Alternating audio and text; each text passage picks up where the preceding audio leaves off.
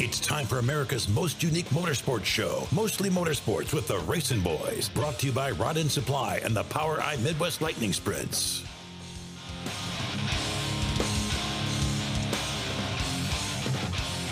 Good afternoon, everyone. Welcome to Mostly Motorsports. It's all brought to you by Rod End Supply, featuring the POWRi Midwest Lightning Sprints. Todd Surprise running the show today. Kirk Elliott, my partner, hanging out with me right here on Mostly Motorsports. And we got a lot to talk about today, folks. Kyle Larson picks up the win at Knoxville Nationals. He leads all 50 laps, only the second driver to ever do that. Donny Schatz is the only other driver to ever lead all 50 laps. Kirk, what'd you think of that race? It was all about Kyle Larson. That's that's what it was all about. No, he. Uh, I didn't think anybody could lead all 50 laps, even Kyle Larson. Of course, my pick was Rico. I thought he was going to get it done, but he Rico had a tire had a go down. Yeah. Yeah. So, but he had tire issues. But uh, Larson had it all dialed in on Saturday night. That's for sure. Yeah, no doubt. Um, there was, let me just say this there was a lot of tire issues this week during the Knoxville Nationals. There was a, a, a plenty of them, and if you didn't see them, there there was plenty of. David Gravel had a tire blowout. He wrecked. Was it Justin Peck that had a tire go out and he wrecked as well? But there was a lot of nasty wrecks because of tire pro- problems this week. There was. And speaking of David Gravel, and you're right, he had a tire issue on his qualifying night. But then on Saturday night, coming from 22nd starting spot, by the time they got to the break, did you see that left rear tire on Gravel's car? Yeah. That was slicked off. I'm not sure how many more laps he could have made that, but uh, he he made the big charge of the night, coming from 22nd to second. So big night for David Gravel to get up as high as he did. Yeah. Uh, Giovanni Scelzi, uh, Gio, he, he came from ninth, and he, he, he had a pretty good run as well. What- Yeah, Gio had a great run up there, Yeah. and he, you know, there's something about Knoxville Raceway that he's really taken a liking to. Really fits his driving style. You remember a couple of years ago, he won the 360 Nationals Right. up there, and uh, has had good runs at Knoxville over the years. So uh, I, I'm not really surprised to see him make a run up through there. I guess if in terms of how he started the week, based on how he finished, I guess you'd be surprised about that. But when you look at it. Gio Scelzi's had some good runs at Knoxville, and for him to uh, make a run up through there, uh, really not surprising to see based on his past history up there. Brad Sweet, he started 16th. He ran sixth. That was a good run for him as well. He did. He had a bad finish to his qualifying night when he rolled that car down in turn number one. He was able to get into the field, get locked into the A main after all of that. He started 16th, but uh, he had he got upside down there uh, before Saturday night. Yep, no doubt about it. So, what do you think about Kyle Larson? Uh, uh, uh, let me just say this. You know, me personally, I have a little bit of a problem with Kyle Larson going in there and taking all the money away from all the other teams. Kyle Larson has plenty of money. It's a free country. He can he can do that. But- it, it, it, it's open to Kyle Larson to come in and run this event. Well, I'm just saying. It, my opinion is, is that when somebody makes millions of dollars driving a cup car, So what? that when they come in there and they cherry pick a race, I, it, it just kind of bothers me a little bit. To be honest with you, how much that pay to win one hundred fifty thousand? One hundred eighty-five thousand dollars. One hundred eighty-five thousand dollars. Don't you think that would have been better off for a, a, a team that um, is a little bit more down on their luck, and, and, and just a team that a, a team that needs to make that money a little bit more. Well, I root for the little guy. I mean, I'm just like everybody else. I, I, I really don't care who wins up there. I'm just a race fan. All I want to see is great racing. Uh, but yeah, I mean, it's uh, human nature for you and me to root for the little guy. uh, to go up there and win that race and win all that money. I think it was great that Logan Schuchart won the million dollar race at Eldora. I like that. Oh, I love that. That was great. I also enjoy watching Kyle Larson race, and I think that's a big deal for him to come to Knoxville every year and run this event. I think it raises the stature of the event. I don't think it takes away from it at all. Uh, I think if you talk to a lot of these drivers, they like racing against Kyle Larson because I think everybody agrees he's the best American talented race car driver in the country. Well, there's there's no doubt that he's the best race car driver in the and country. for him to come into Knoxville and run this event, I think is a big deal. he sells a lot of tickets. Sure, he does. Mm-hmm. I think it would have sold out anyway, even if Kyle Larson hadn't come. The event still would have been sold out, in my opinion. But still, it, it raises the stature of the event, and I think raises everybody else's ball game to have him run this race. Tammy says she. I agree 100% with Kirk. That's what she says. Well, thank you, Tammy. I appreciate that. No, I I'm a race fan, and I enjoy watching Kyle Larson do his work out on the racetrack. Whether it's in a Cup car, in a midget, we've seen at the Chili Bowl, uh, a number of other big events. To see him get in a late model and do well in that form of racing, I just like watching him work his craft out on the racetrack, no matter what kind of race car he's in. But that's just me. Right. T- Tammy says we are witnessing greatness with Kyle Larson. What do you think? No question about it. Yeah. Right now, you'd have to agree he's the most talented American race car driver on the planet. On the planet. That would mean all Formula One drivers, all IndyCar drivers, everybody. You think? No, I'm saying he's the best American race car driver. but you said on the planet. Well, that I probably shouldn't have added that word because there are other great. I mean, Verstappen's a great race car driver, uh, but as far as the United States is producing, he's the best. Right. Um, Anthony Macri picks up the Beaver Tool and uh, Beaver Drill and Tool Mr. Sprint Car Final. What'd you think about that, Kurt? Yeah, that's uh, he's driving for the injured Tyler Courtney in the uh, Clauson Marshall number seven BC car, filling in for him. Of course, we've known about the story of Anthony Macri uh, in July when it was announced he was going to step out of the family ride, the 39M car. Right. That created a lot of buzz when we were out at Eldora, and he's been in a couple of different race cars since then. And to come to Knoxville and win that award, that would be something you would expect Brian Brown to win. But he didn't. He didn't go to race at Oskaloosa. Brian Brown did not race at Oskaloosa, Right.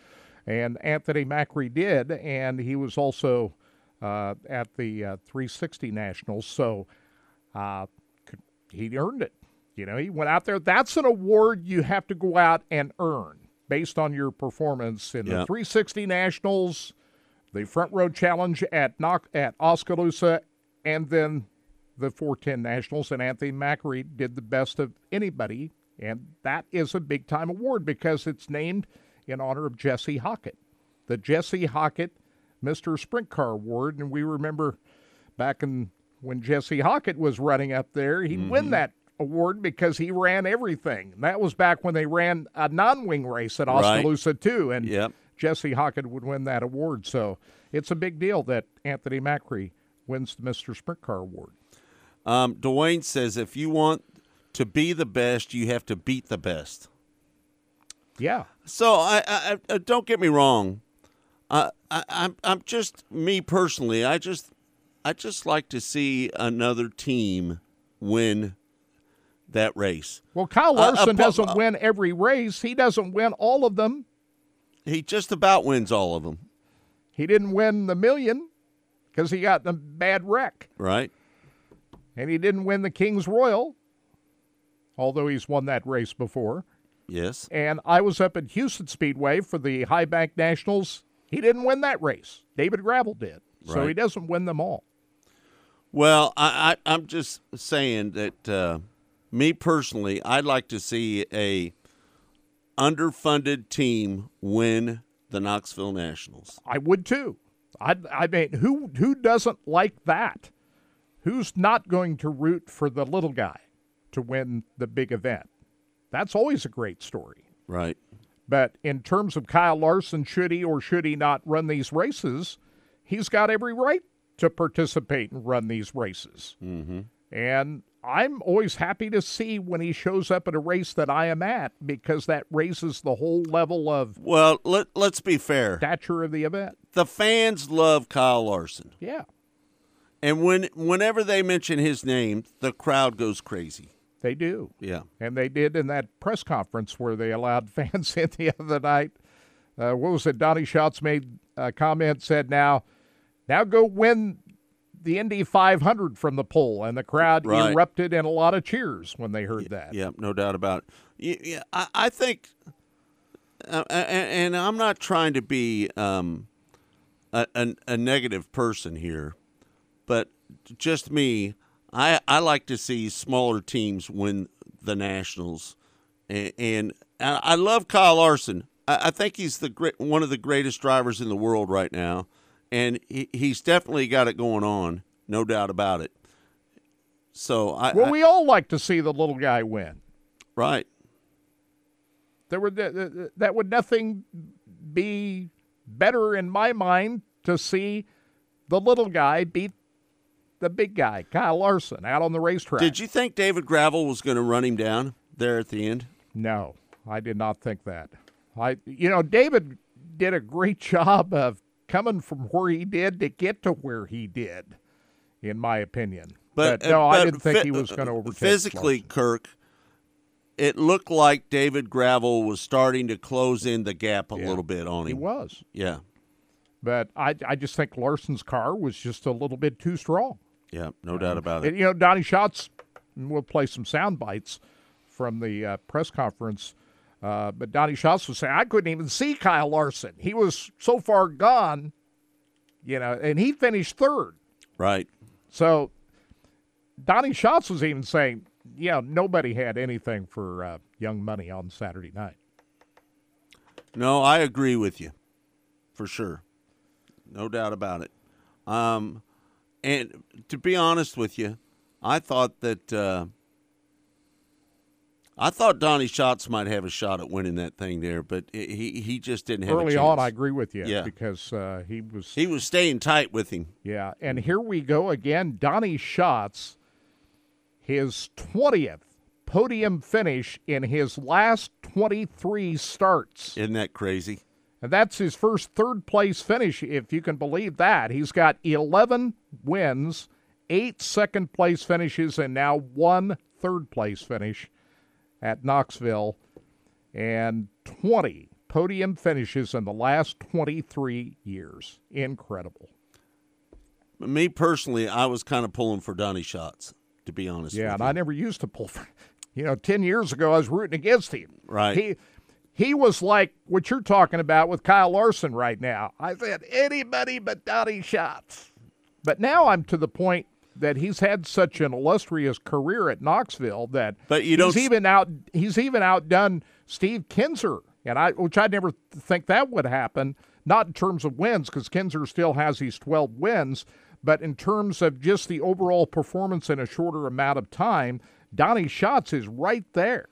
And maybe even surpassed Steve Kinser in a lot of ways up there. And I used to root against Steve Kinser too. I didn't want him to win either.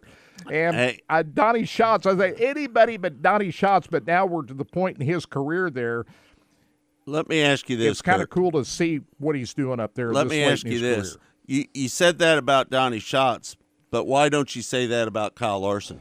Well, Kyle Larson go out there and win uh, the next four in a row up there. I'll be saying the same thing about Kyle Larson. Yeah. But uh, right now, Kyle Larson became an elite group of drivers at Knoxville.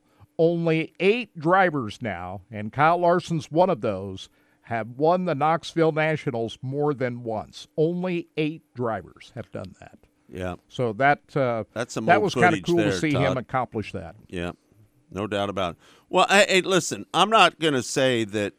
Um,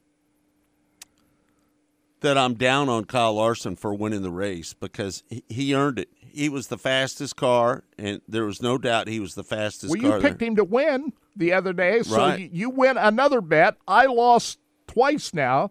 I picked Reutzel to win the 360 Nationals. on. Brown won, and I picked Rico to win on Saturday night, and Larson won. So your guy won.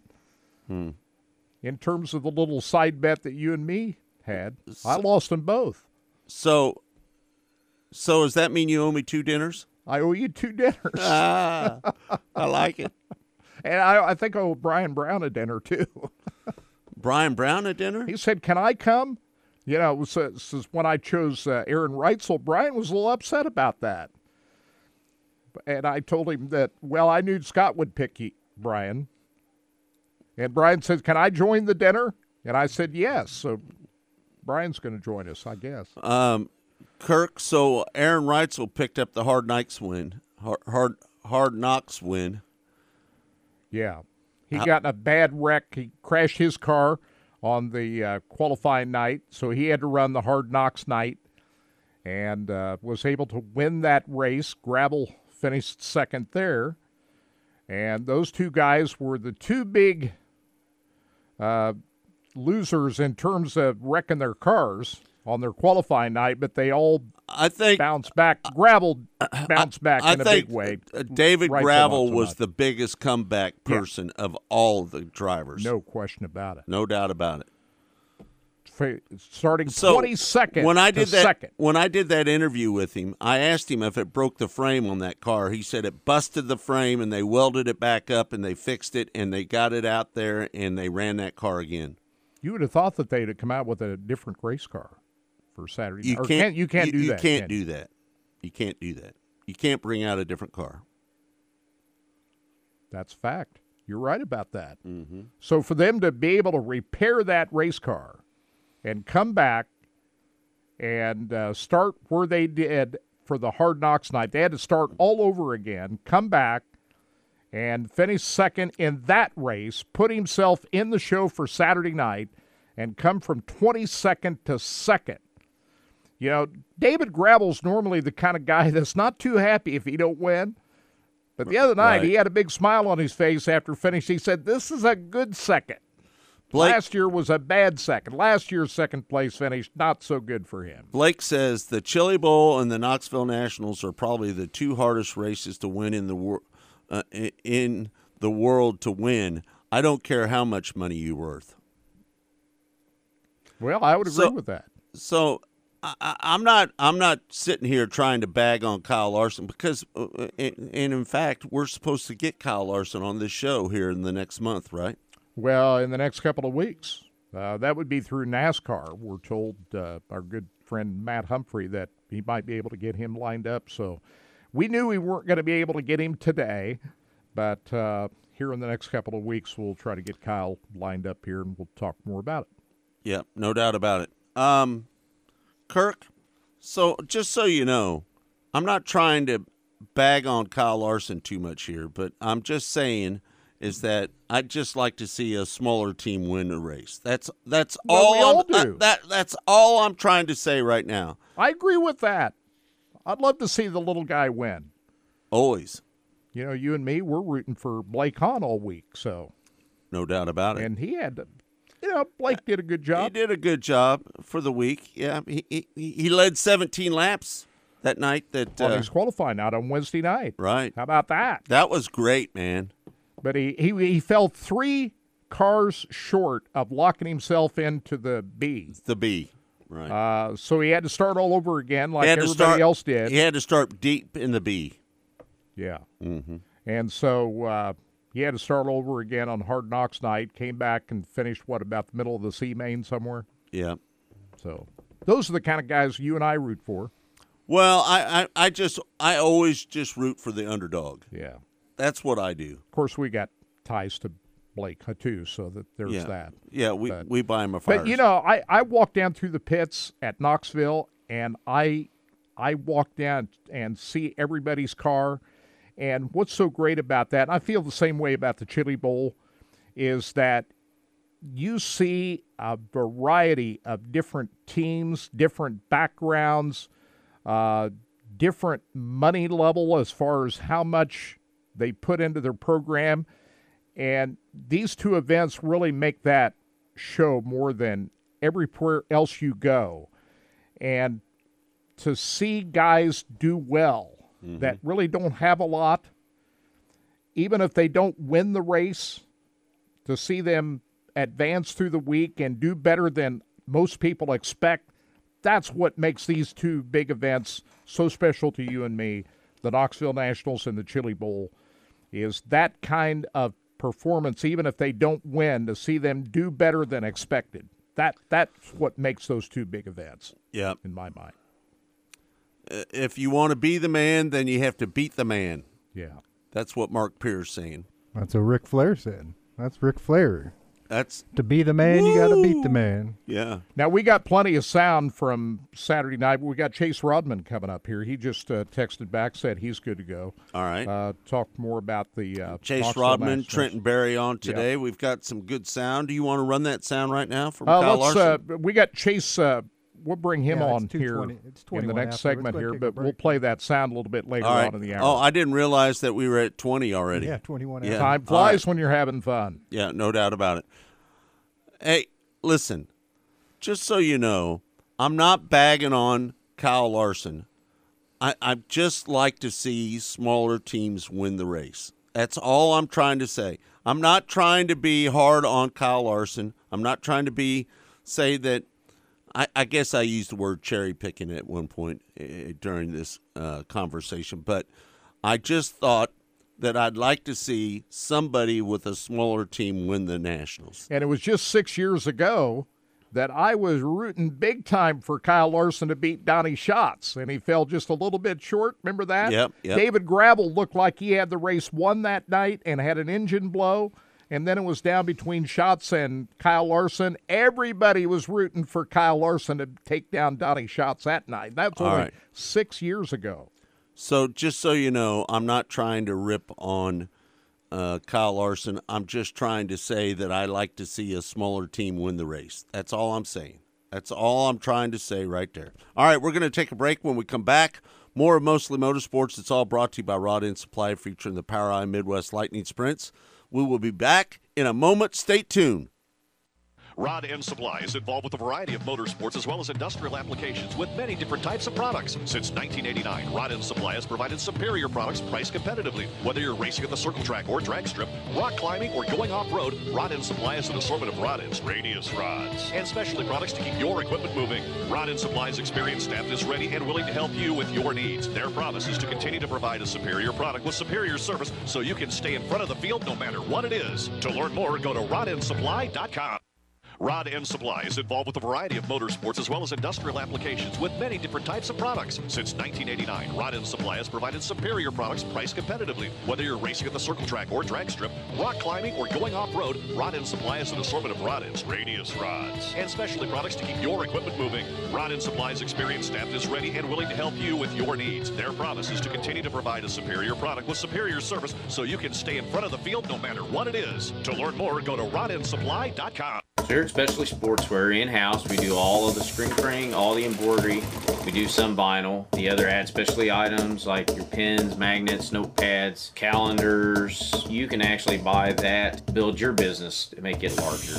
We have the largest screen printing process and the largest embroidery anywhere around in the area. We can do stuff all the way from your school clubs to sports teams, a professional look in the office. If you can imagine it, we can do it for you.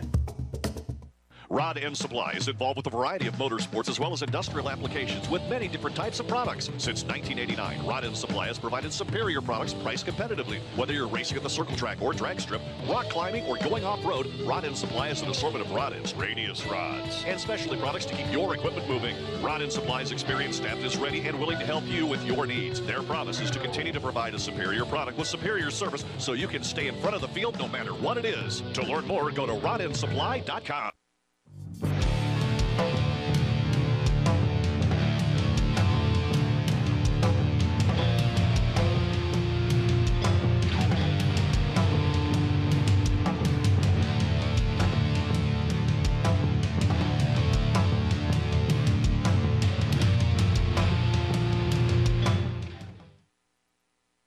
Race fans, the National Sprint Car Hall of Fame and Museum is open seven days a week, year round, for you to come in and check out all of the wonderful race cars on display in the museum. And our online store at sprintcarstuff.com is open 24 hours a day for you to check out everything that we have in stock for sprint car fans. Whether it's for a birthday, anniversary, or Christmas, SprintCarStuff.com has it all. That's at the National Sprint Car Hall of Fame and Museum in Knoxville. When Steve died, the outpouring of love was amazing. These dollars had come together um, to support us, and we realized no, we didn't want to use them for us. We wanted to use them to help others. The foundation has done so much for so many people. It helps any any family that has somebody, whether be a crew member or one of the drivers that get hurt. We can help them to get through the situation. I was injured in a non-wing sprint car accident that broke my neck and left me with a spinal cord injury. In the hospital eight months, and that got really, really expensive. So having that extra help to help push me and my family forward was a big deal. Yes, Steve's death is the reason the foundation exists, but it's Steve's life and it's the lives of racers everywhere is the reason we're able to do the work we do.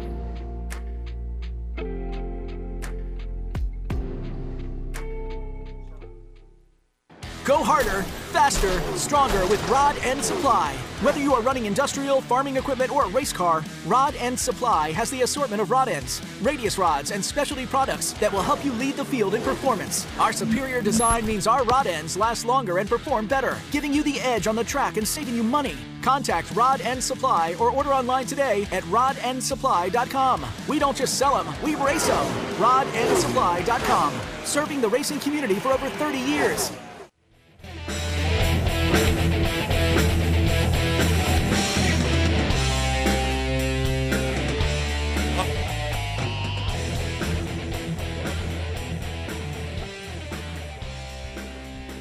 All right, welcome back to uh, Mostly Motorsports. It's all brought to you by Rod End Supply, featuring the POWRi Midwest Lightning Sprints.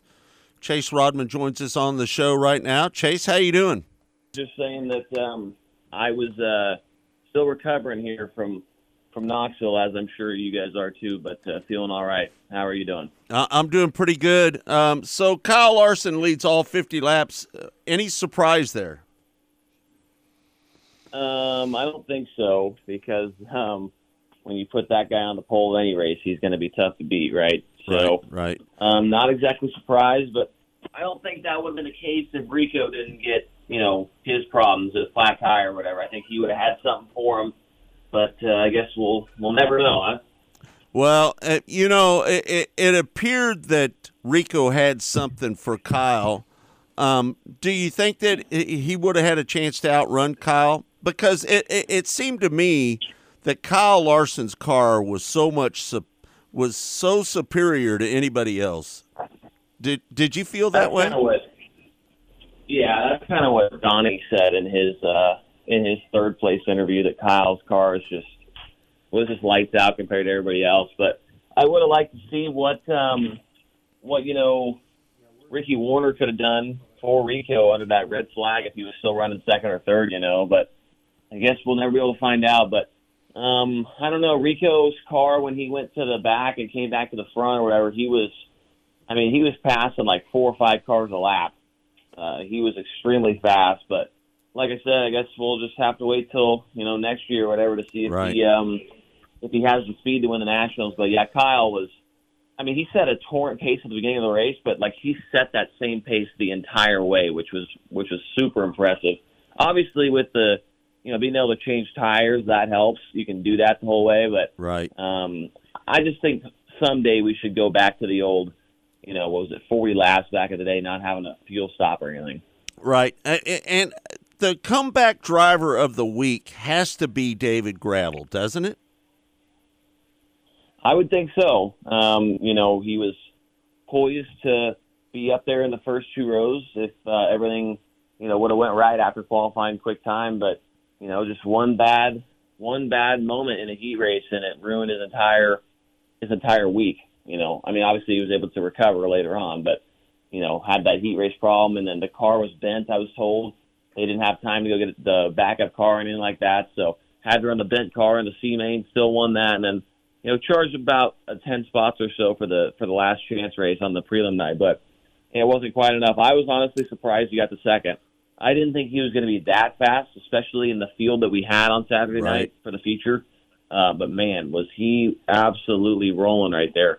I still don't know if he had anything for Kyle, but it would have been entertaining for one more restart. Yeah, no doubt. Uh, David Gravel told me I did an interview with him on uh, the day.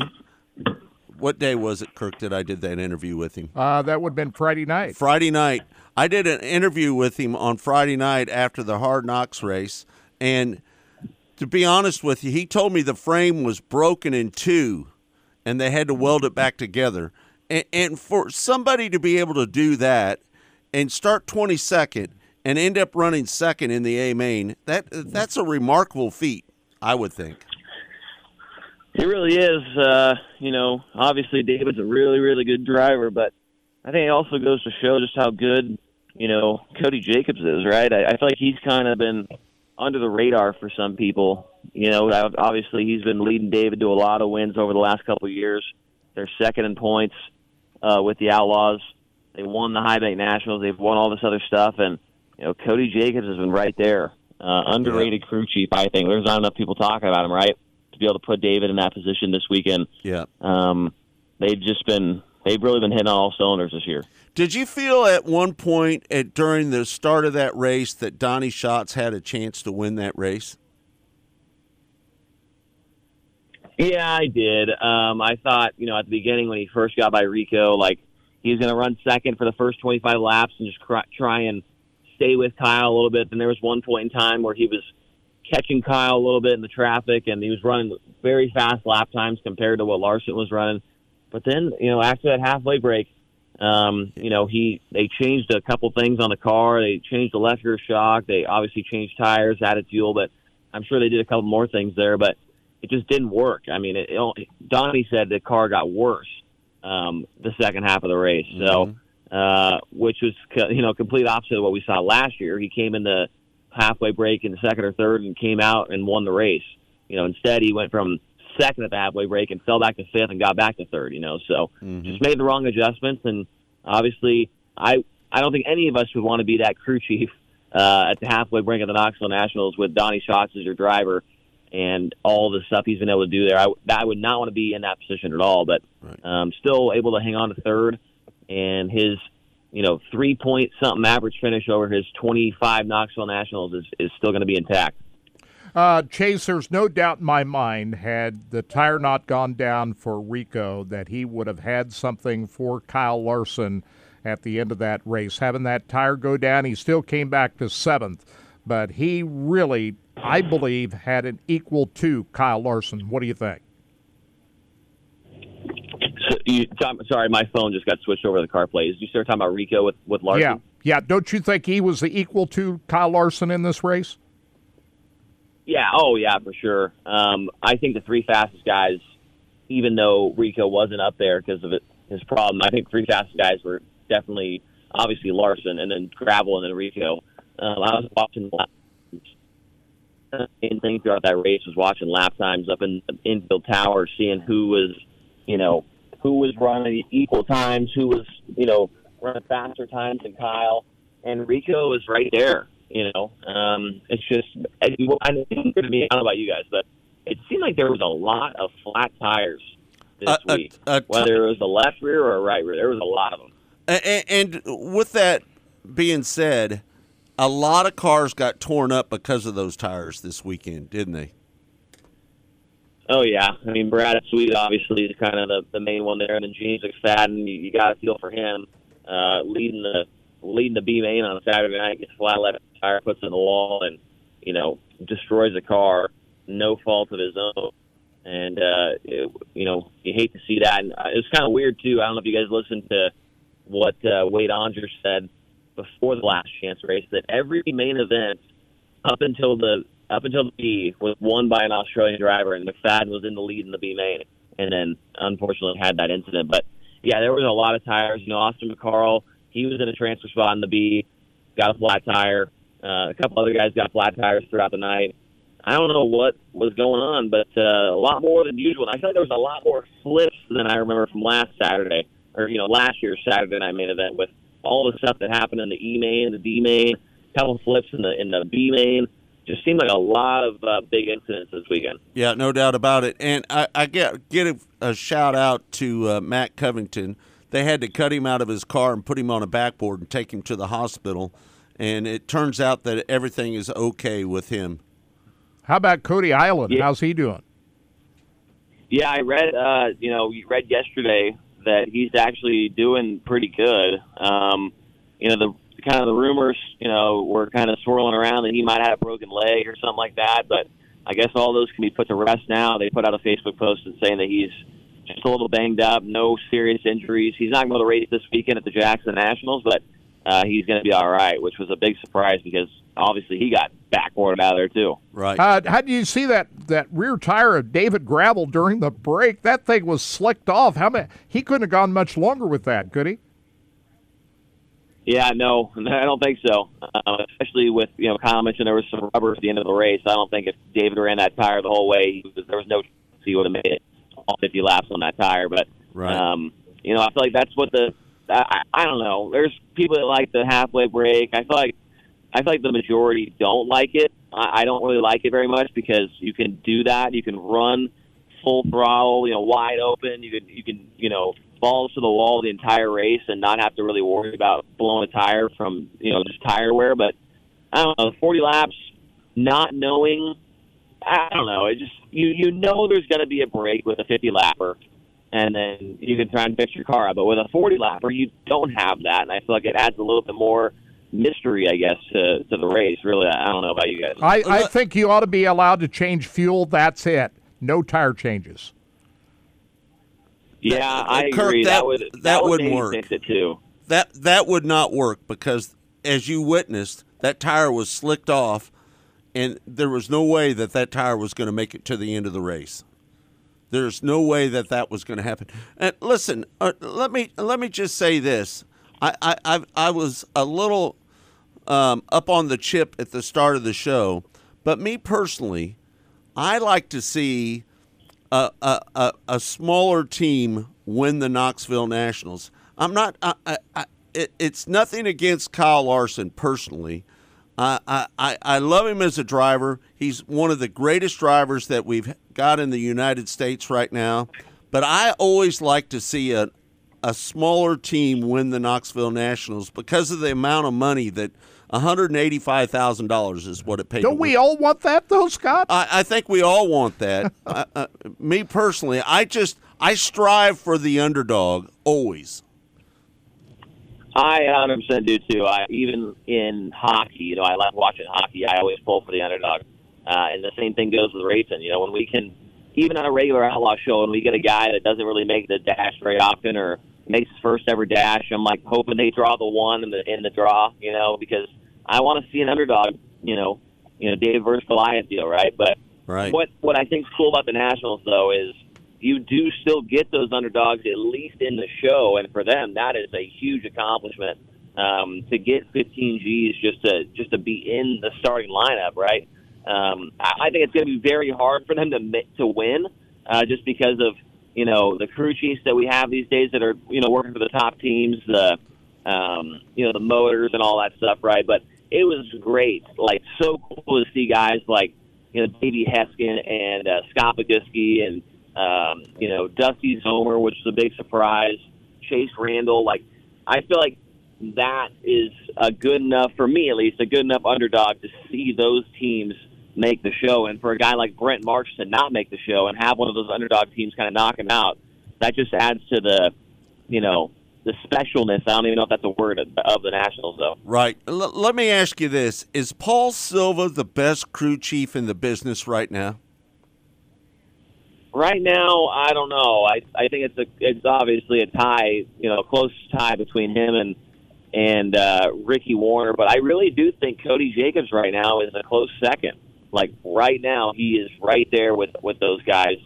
And you know what's cool is for me, what I like about the Nationals and all the big races we've had this year is, you know, we had the High Bank Nationals, we had the uh, Kings Royal, you know, the Million, Now we've had the Knoxville Nationals, and I like how every race so far has been won by a different guy. It's not one guy coming out and winning all of them. You know, like Brent Marks kind of you know won the right the high or the hit, historical big one in the Kings Royal. I like how we're diversifying and getting.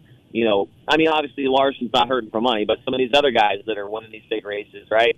It's getting spread out more and more, which just goes to show the parity in sprint car racing right now. Um, but yeah, in my opinion, I think the top three crew chiefs right now, uh, definitely Silva, uh, Ricky Warner, which I mean he's been doing it forever, but he's still at the top of his game, uh, and he's shown that this year. And then Cody Jacobs right now are my top three. Okay. Uh, you know, getting back to the tires, uh, they changed the tire earlier in the year, and you know some people struggled to get used to that new tire. How's that uh, related to some of maybe the tire issues that we And- had the other night? And the tires are blistering quite a bit. We're seeing a lot of inside on the in, inner edge on the left rear tire. We're seeing a lot of blistering because they drag that tire through there, right? Yeah, um, I, I don't know if that had to do with anything with the, uh, you know, with the or a direct correlation with the uh, flat tires and the blown tires or anything like that. But uh, and what I can tell you is, you know, I can't remember his last name, but it's, it's Neil Kalman. Is that his name? The Hoosier guy. He uh, he was down there, and he goes to a lot of our races. But he was down there, and every time there was a tire that you know blew up or went flat or whatever, he was down there looking at it and you know taking pictures and, and airing them back up if they were able to to try and find out what could have been the issue. And I respect that from him because you know Hoosier gets obviously a lot of a lot of heat on on on the internet, right? So Yeah. um, they're I mean they're trying, right? They're trying to not have those issues, but uh, got to respect Neil for being down there and trying to figure things out. So I don't really know um, if that is a direct correlation. The new tire obviously threw quite a few threw quite a few people for a loop this year, and um, we've seen it multiple times this year where a guy is you know usually really really good at whatever big race we go to, and they just miss the show. I think Brent Marks was kind of the, the story about you know this weekend.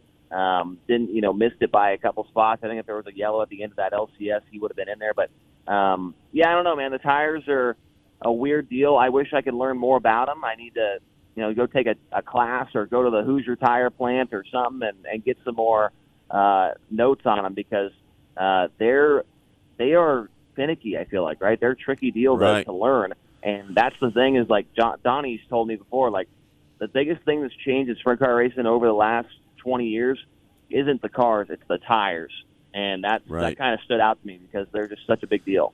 Uh, on a Hard Knocks night, um, Aaron Reutzel picks up the win. David Gravel was second. Scott Bogucki third, and Davey Heskin was fourth. They all made it into the show. What'd you think about that race? I thought it was great. I thought it was an awesome race. Um, you know, the drama uh, at the end there with Heskin getting by Parker, Price Miller for the last transfer. Right. Uh, the, I was watching the crowd when that pass happened, and they were going crazy. Obviously, Davies raced there weekly for a really long time. He hadn't made a nationals feature in almost 12 years or something like that, right? Right. And then you got Bogucki up there making his first ever. And man, it was he fast all week. Just the prelim night couldn't quite get going through the heat race, but man, was he super fast all week long. That was great to see for him. And then man, at the end, Gravel. I think Gravel the whole race was kind of like riding around in second. Like he doesn't need to push the issue. Right? He's Right. if you start 21st or if you start 22nd, that's not a huge deal, right? Right. But he like slowly caught up to Aaron, and at the end, he's like, "Man, well, I might as well try and win this thing. I'm right here," and then made it really close to the fans. Uh, it was exciting finish, and then you know, Aaron, Aaron is really living up to the to the um, the villain role, right, in the sprint car racing right now with his interview uh, in Victory Lane.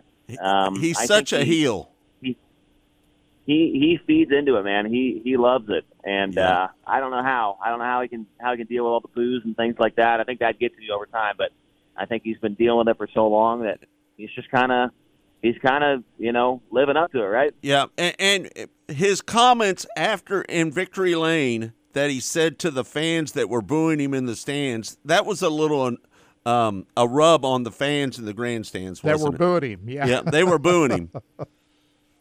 Oh, they were booing him, you know, and I mean, he's obviously had some controversy over the last couple of years, and with multiple different things going on, right? But the one thing's kind of stayed the same is he's still winning. He's still getting the job done. Yeah, right. Uh, and I don't know how. Uh, what's the saying? Like, you can earn respect like over a long time, but then you can lose it like in one minute or like one lap or whatever you want to say. Like, and that's the thing is like the fans don't forget what he's been doing over the last couple of years with you know whether it's getting into somebody or you know, the whole penalty with the Outlaws or throwing a bike or whatever. Right? They, Right, They don't yeah. That stuff. And he's just and I don't know. He's just. Uh, I feel like he's going to have to deal with that for a long time. Like he could not run into somebody or do anything bad for the next ten years, but he's still going to get booed. I feel like. Yeah, no doubt. though he didn't anything. I, I got to say this, Davey Heskin at, at the end of that in that press conference, he was waiting for his family to come in, and and he was so emotional, just talking about his family and when they showed up in there, and he was waiting for his kids to come in there so he could have a really good time with his family. Uh, Davey Heskin, man, I'm, I'm telling you, that was such a a great performance for him to end up running um, third in that ra- or what was it fourth in that race Yeah, that was it was awesome. You know, and that's where that underdog thing kind of comes into play. Like, not many people really thought that. I mean, Davey Heskin, obviously, he's he's good at Knoxville, right? But um, there's just so many other guys that are that one step above him that we expect to be in the show. Uh, but we, I, I had him picked in my uh, in my Knoxville Nationals pool, right? But um, I wasn't anticipating him making the show, and I don't think a lot of people were either. But that is that's what we. I mean, that's what the Nationals is all about, man. Is Right. stories like that, and there was a couple of them this week. So um, it was great to see how emotional he was down in Victory Lane. Uh, you know, on the phone. I don't know who he's on the phone with, but whoever it was must have been pretty darn important. I mean, he was crying, and you know, the Dirt Vision camera stayed on him as he was on the phone, and um, that was a super special moment to see because I feel like if you're him and you hadn't made a Nationals in 12 years, you're like man, thinking, man, can I do it again? You know, and same thing goes with Dusty Zomer, right? I mean, he hadn't even tried to be at the Nationals for six years, and he made it first try back. But for those guys, I feel like they're thinking, even And how about a great Hun- story. How about hundred percent? Hunter Schuerenberg gets a outside third row starting spot. Of course, he didn't he didn't fare all that well in the A main, but to see him be able to uh, celebrate the fact that he was going to get a great starting spot in the A feature after what he's been through this year, that's that was something. Yeah, absolutely, and that's two years in a row for the for the Speed Lab guys where they just do everything right, but I feel like it, it kind of flew under the radar, right? I mean, he wasn't challenging for a win on the prelim night; he was kind of right there, fifth, sixth, seventh, qualified good, got through the heat race, which is obviously important, and was able to hang on and, put in the show and be way up there in the point standings, right? That's two years. They did that last year with Justin Sanders too, you know. So um, it's crazy to me how good that car is for as little as they race. Um, they only race, you know, seven, eight, nine times a year. Uh, they run the midget a little bit here and there, but um, they Kevin's Kevin's got that stuff figured out. I wish they would race more. Uh, obviously know it's it's tough, uh, you know, to get everything going and uh, you know do it on a consistent basis. But it is very cool to see a team like that still be able to put it in the Nationals two years in a row on a very very part time basis. Uh, let's talk about two guys. Let's talk about the younger guys. The rookie of the year, Chase Randall and Corey Day. These two guys are the shining lights of the future in sprint car racing. Yeah, they are. Um, you know, Randall. Wow, what a performance that was on Wednesday night. You know, to to battle Donny, come very close to the win on his first ever try at Mills. Um, I mean, we all knew that it was going to be the rookie of the year battle was probably going to be between him, uh, Tanner Holmes, Garrett Williamson, Ryan Timms. Those were kind of the four guys that I mean, at least I was looking at. Um, and but the thing is, like with Randall, like I feel like that car, that car has not been. I mean, they've had a revolving door of drivers in that car, right? The last couple of years, um, and they hadn't made a national since 2017. Uh, so that was kind of the thing. If, if Chase was in his own car, I would have felt a whole lot better about him making the show. But wow, they they made it. They they did it. You know, they um, they proved me wrong. That's for sure. So yeah, that was really awesome to see him be in, in the show. And, and Corey Day, he wasn't a rookie. He ran last year but didn't make the show. But I think everybody had him on their list of guys that should be in the Knoxville Nationals. And, and I don't know where he finished, but I think he was in the top ten. He had a really good run. Yeah. Um, how about Anthony Macri picks up Mr. Sprint Car? What do you think about that? Yeah, uh, he was down after the race. Uh, he was kind of like standing there waiting for us to interview him, and then we had some kind of issue in the tower or something to where all the microphones like got broken after the third place interview or something. But anyway, he was standing. He's like, "Yeah, hey, I'm down here for uh, you know Mr. Sprint Car. I don't even know what that is." And I was like, "Well." Uh, buddy, it pays sixty five hundred dollars, you know, to win. So um, he's like, "Oh," and then he like, was like all happy about it, right? Um, but yeah, he was solid all week long. You know, whether the, you know, the 360 Nationals, he was good at Oskaloosa. He was decent at the in the Nationals finale. So that was cool to see, um, especially after all the heat he's been catching recently. About man, can this guy drive anything outside of his own family car? Right? Right. He goes out there and wins that that Jesse Hockett Award and and an extra couple thousand bucks there. Filling in for Tyler Courtney. Do we know uh, how Sunshine is doing? How soon he could be back in a race car? I heard he's coming back this weekend. I think Cool. that the All Stars are at Outlaw Speedway in New York, and he's supposed to be there. Yeah. Did you ever get a, a chance to meet Jesse Hockett? I did not. No, that was kind of before uh, my time of traveling with, uh, you know, out in the Midwest and stuff for dirt racing. I never got to meet him. I've watched plenty of videos, that's for sure. Yeah. Well, just so you know, he was in the studio the night before his passing, right here with Kirk and I. Yeah. And uh, it was the day before his passing when he unfortunately got electrocuted in his trailer. Yeah, he was a, he was a great guy. He- to, to be great honest with you, to to be fair, Jesse Hockett used to come up and do the ASCS show with us every week. He did it for five out of the seven weeks that we did it that week. two hour drive one way. A, a two hour drive. Wow. And he would come up here to be just be a part of the show and we love Jesse Hockett as much as anybody, man. I'm telling you, he was such a great guy and such a a, a, a- great person. Yeah, and he would race anything, anywhere, anytime. Non-wing, wing, midget. He he was just so passionate about, and he was becoming really good at the time that uh, we lost him. But uh, Jesse Hockett, and here's here's just a testament to Jesse Hockett. The Jesse Hockett Daniel McMillan Memorial Race, held every year at Lucas Oil Speedway, gets bigger every year. The car counts and everything. It's all testament to Jesse Hockett. Yeah, no doubt. Yeah, he's a guy I definitely wish I would have met. You know, and another guy in that same kind of category is Bryan Clauson, right? I mean, that guy Oh, was a hero Yeah. of mine for a long time, um, and I never got to meet him. And I think, like, you know, if, if we didn't lose either of those guys, I would have been able to meet him in my position right now. You know, so Yeah. um, I heard I've heard a lot of good things about Jesse over the years, and it's great they still have an award, you know, named after him. I think that's awesome. So um, cool to see Macri get that win, get that get that extra, you know, bonus money, and um, yeah, I just uh, I um, I've heard and I've heard a lot of good things about Donnie Ray Cropper too. I know you guys he was special to you guys Yeah. as well. I Oh, just yeah. never got to meet him either. So Yeah, no um, doubt about it. Heard a lot of good things about all three of those guys. Um, did, did did did you feel at at one point that David Gravel had a chance to run down Kyle Larson because he, he started to shorten the distance in between the two of them a little bit, didn't he? He did, and I think if he had a, um, you know, another yellow there, I think he definitely would have had something for him. I mean, he looked so good, and I, like I said, I was watching the lap times, and they were kind of going back and forth. Like David wasn't like, you know, overly faster than Kyle was at all, but still, I mean, he was running. Uh, I would say the same pace as him.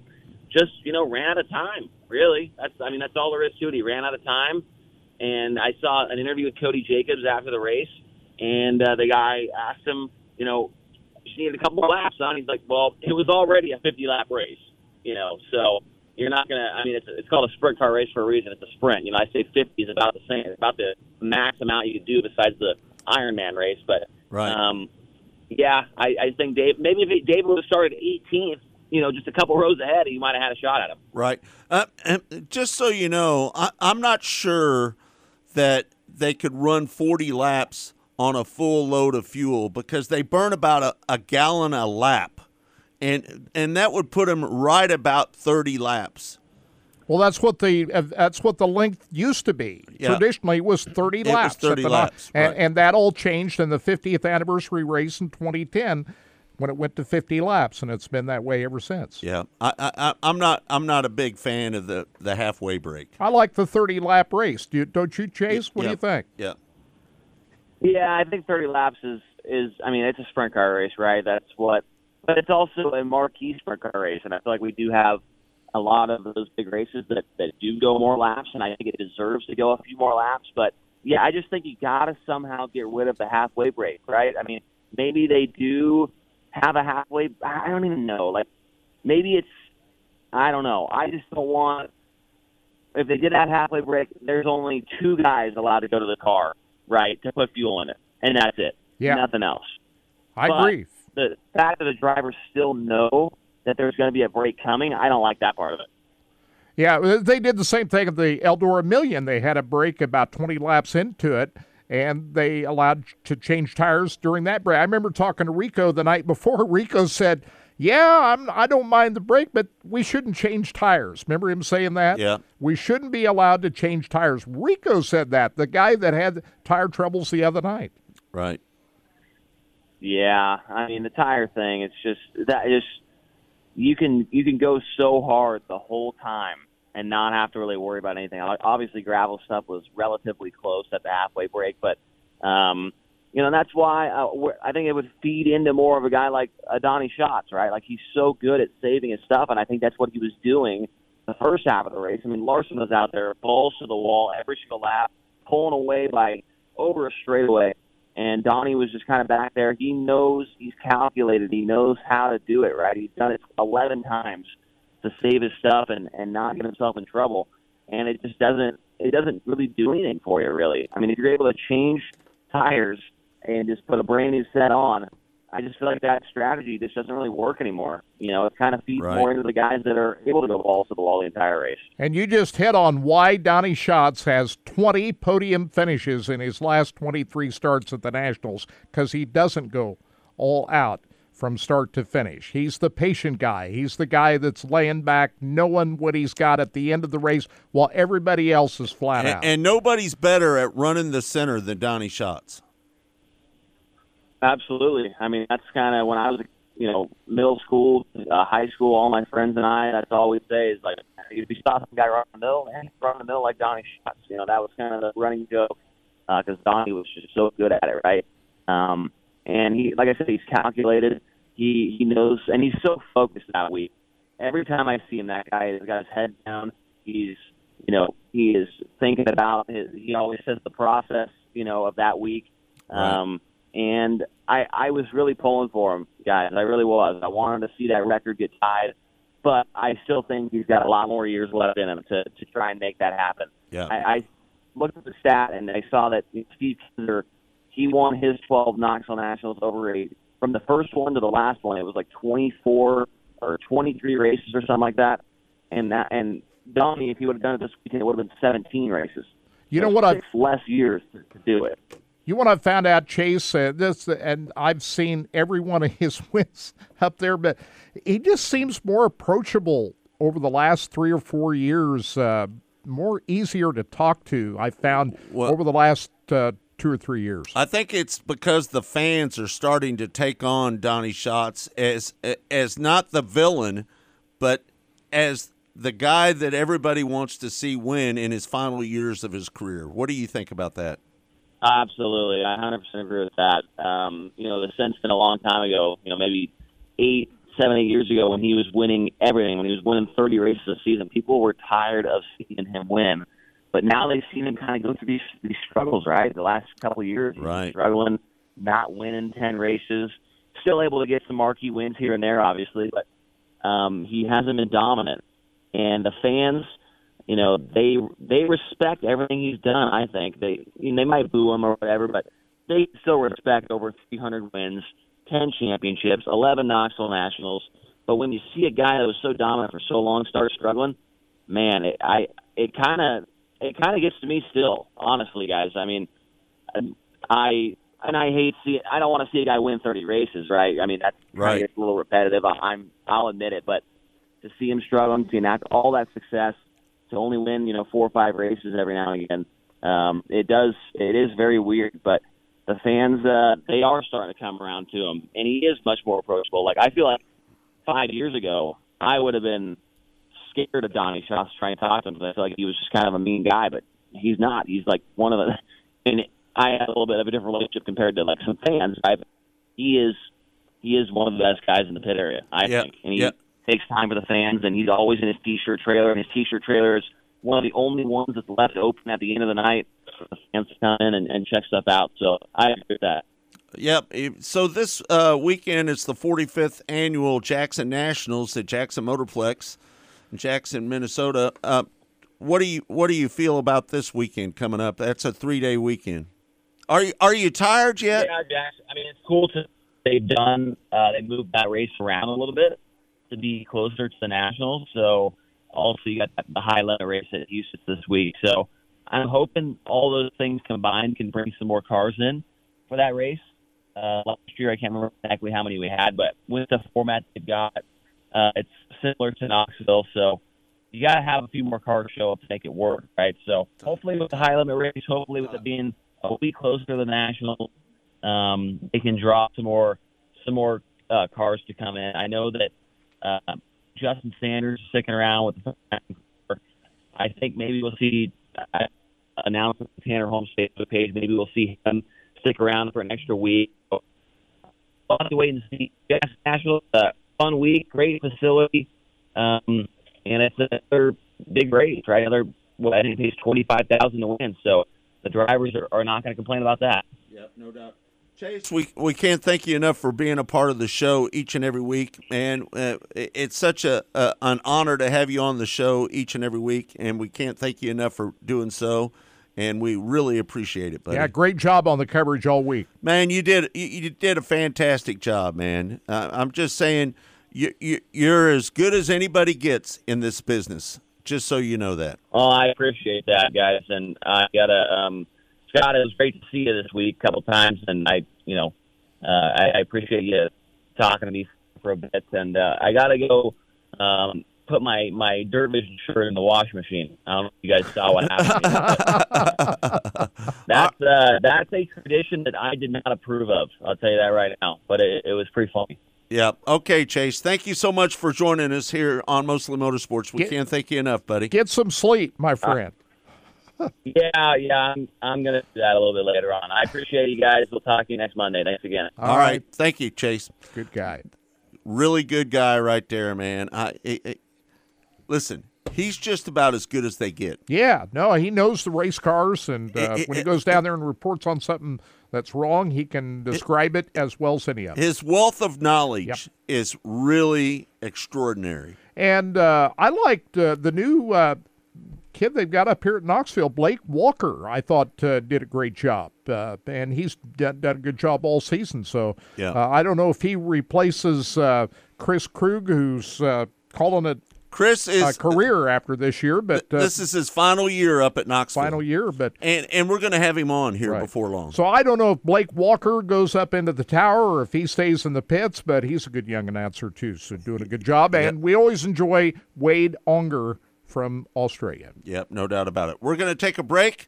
It's mostly motorsports. It's all brought to you by Rod End Supply, featuring the POWRi Midwest Lightning Sprints.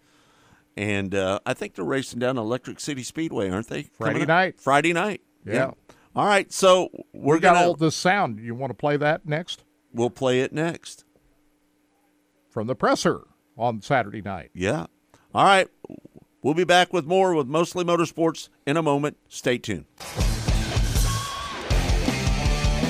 You're listening to Mostly Motorsports with the RacinBoys. Rod End Supply is involved with a variety of motorsports as well as industrial applications with many different types of products. Since 1989, Rod End Supply has provided superior products priced competitively. Whether you're racing at the circle track or drag strip, rock climbing, or going off-road, Rod End Supply has an assortment of rod ends, radius rods, and specialty products to keep your equipment moving. Rod End Supply's experienced staff is ready and willing to help you with your needs. Their promise is to continue to provide a superior product with superior service so you can stay in front of the field no matter what it is. To learn more, go to rodendsupply.com. Rod End Supply is involved with a variety of motorsports as well as industrial applications with many different types of products. Since 1989, Rod End Supply has provided superior products priced competitively. Whether you're racing at the circle track or drag strip, rock climbing, or going off-road, Rod End Supply has an assortment of rod ends, radius rods, and specialty products to keep your equipment moving. Rod End Supply's experienced staff is ready and willing to help you with your needs. Their promise is to continue to provide a superior product with superior service so you can stay in front of the field no matter what it is. To learn more, go to rodendsupply.com. Spirit Specialty Sportswear in-house. We do all of the screen printing, all the embroidery.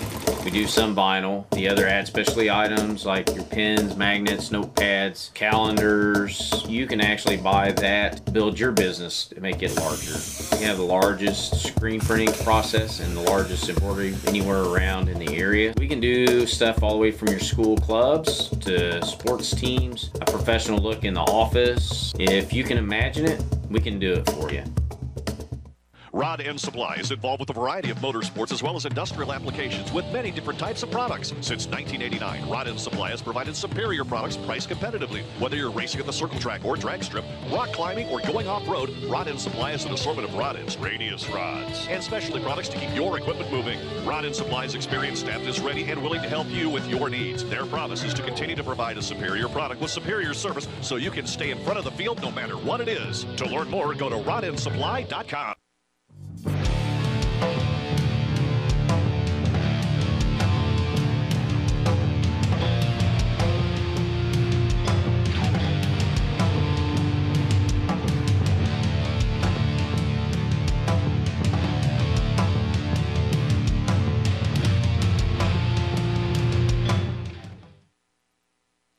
Race fans, the National Sprint Car Hall of Fame and Museum is open seven days a week, year round, for you to come in and check out all of the wonderful race cars on display in the museum.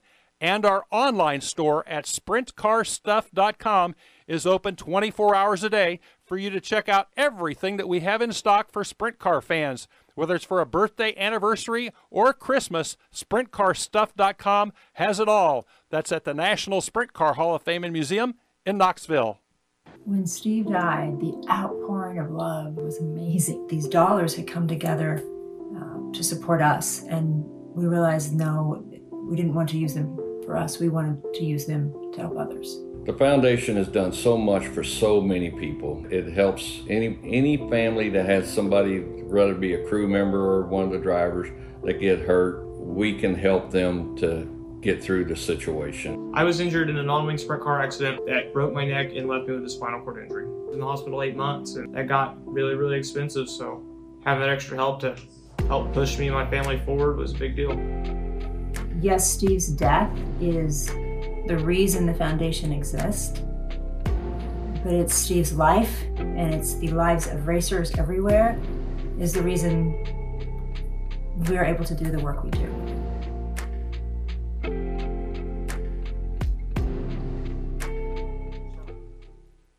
Go harder, faster, stronger with Rod End Supply. Whether you are running industrial, farming equipment, or a race car, Rod End Supply has the assortment of rod ends, radius rods, and specialty products that will help you lead the field in performance. Our superior design means our rod ends last longer and perform better, giving you the edge on the track and saving you money. Contact Rod End Supply or order online today at rodendsupply.com. We don't just sell them, we race them.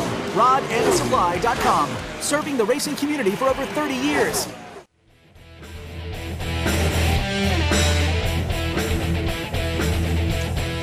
Welcome back. It's mostly motorsports. It's all brought to you by Rod End Supply, featuring the POWRi Midwest Lightning Sprints. They'll be racing down Electric City Speedway this Friday night.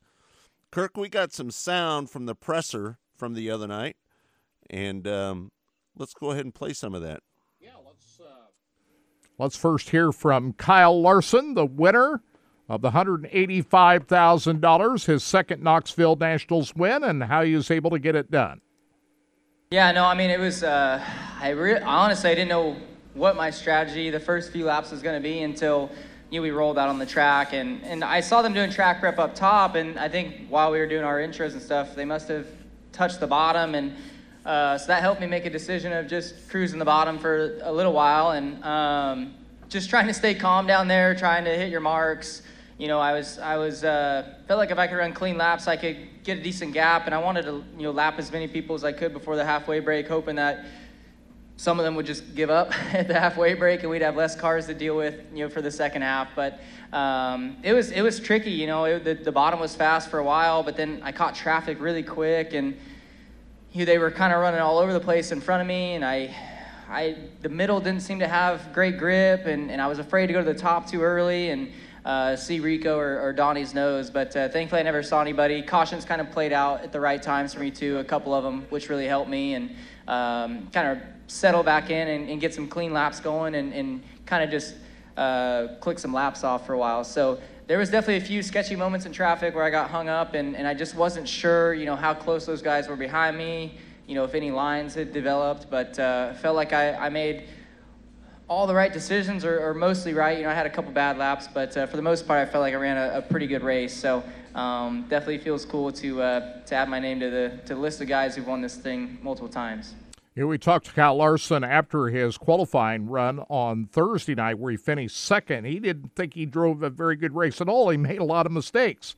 Uh, but, you know, he doesn't drive a sprint car as often as a lot of these guys do. But even though the car is just as good as everybody else's in the world of outlaws, uh, he doesn't drive these cars as much as uh, some of these other guys do. But he talks about uh, just running – these major events, including the Knoxville National, and how big that is uh, to his racing?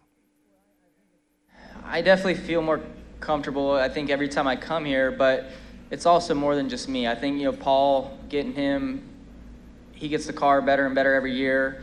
Um, there's no doubt that I would love to be better earlier earlier in the night to make things a little bit easier, um, you know, for the prelim nights, but I think your qualifying is getting a little bit better on half miles uh, this year. So, um, but it, it, takes it takes a great team, and Paul's a, a phenomenal race team with Trevor and, and Doug and, and all the partners um, on our race cars. So, um, and then too, I mean, you got to study. You got to study hard, and, and we've all every every competitor here has studied this guy a ton, and and you see, you know, you see this style of racing change over the last few years. I think as, as guys have studied, you know, a lot of people have gotten better on the bottom and, and even off the bottom too, you know, through the middle because of watching him. So, um, but you know, it's the the the competition gets elevated each year, you as, as guys get better and better. So, just fortunate to uh, to to win another big one and and hope.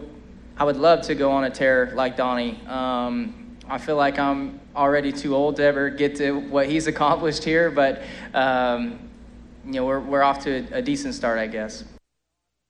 I don't think the average NASCAR fan realizes how hard it is to do what Kyle Larson's doing here. Uh, you know, as full-time NASCAR Cup Series driver, he doesn't run these cars all the time to come in here and run at the level that he does. Uh, I, I, don't think a lot of your average NASCAR fans appreciate just how special and how tough this is for Kyle Larson to do. Right. No, no doubt about it. Hello, hello. There we go. We're, we're, May, maybe we need. We're going to switch this here right now. We're, we're going to have to have this break. All right, go ahead. Um, You're good. All right. So anyway, long story short is, Kyle Larson is the best driver in America. Yeah. I mean, without question, there's there's no question about that. But he's got to do a lot of extra work on his part in order to pull this off. Uh, not just his NASCAR duties, but he's he's just just going to roll in here to Knoxville and not do a lot of preparation on his own to run this well at a big event like this. Right. Yep. Um, Tammy, she just chimed in. She said, "Received my National Sprint Car Hall of Fame T-shirts." four days after I ordered them. Love the shirts and and happy to support the Hall of Fame. Yeah. SprintCarStuff.com. Just go to yeah, SprintStar SprintCarStuff.com. A lot of great stuff up there. Kirk, how many tickets? Uh, how many tickets did we buy for the for the uh, well, I bought 350 plus tickets up there a week ago when I was up there for the 360 National. And then I bought 190 tickets. So we got about over 500 tickets for the over, Corvette.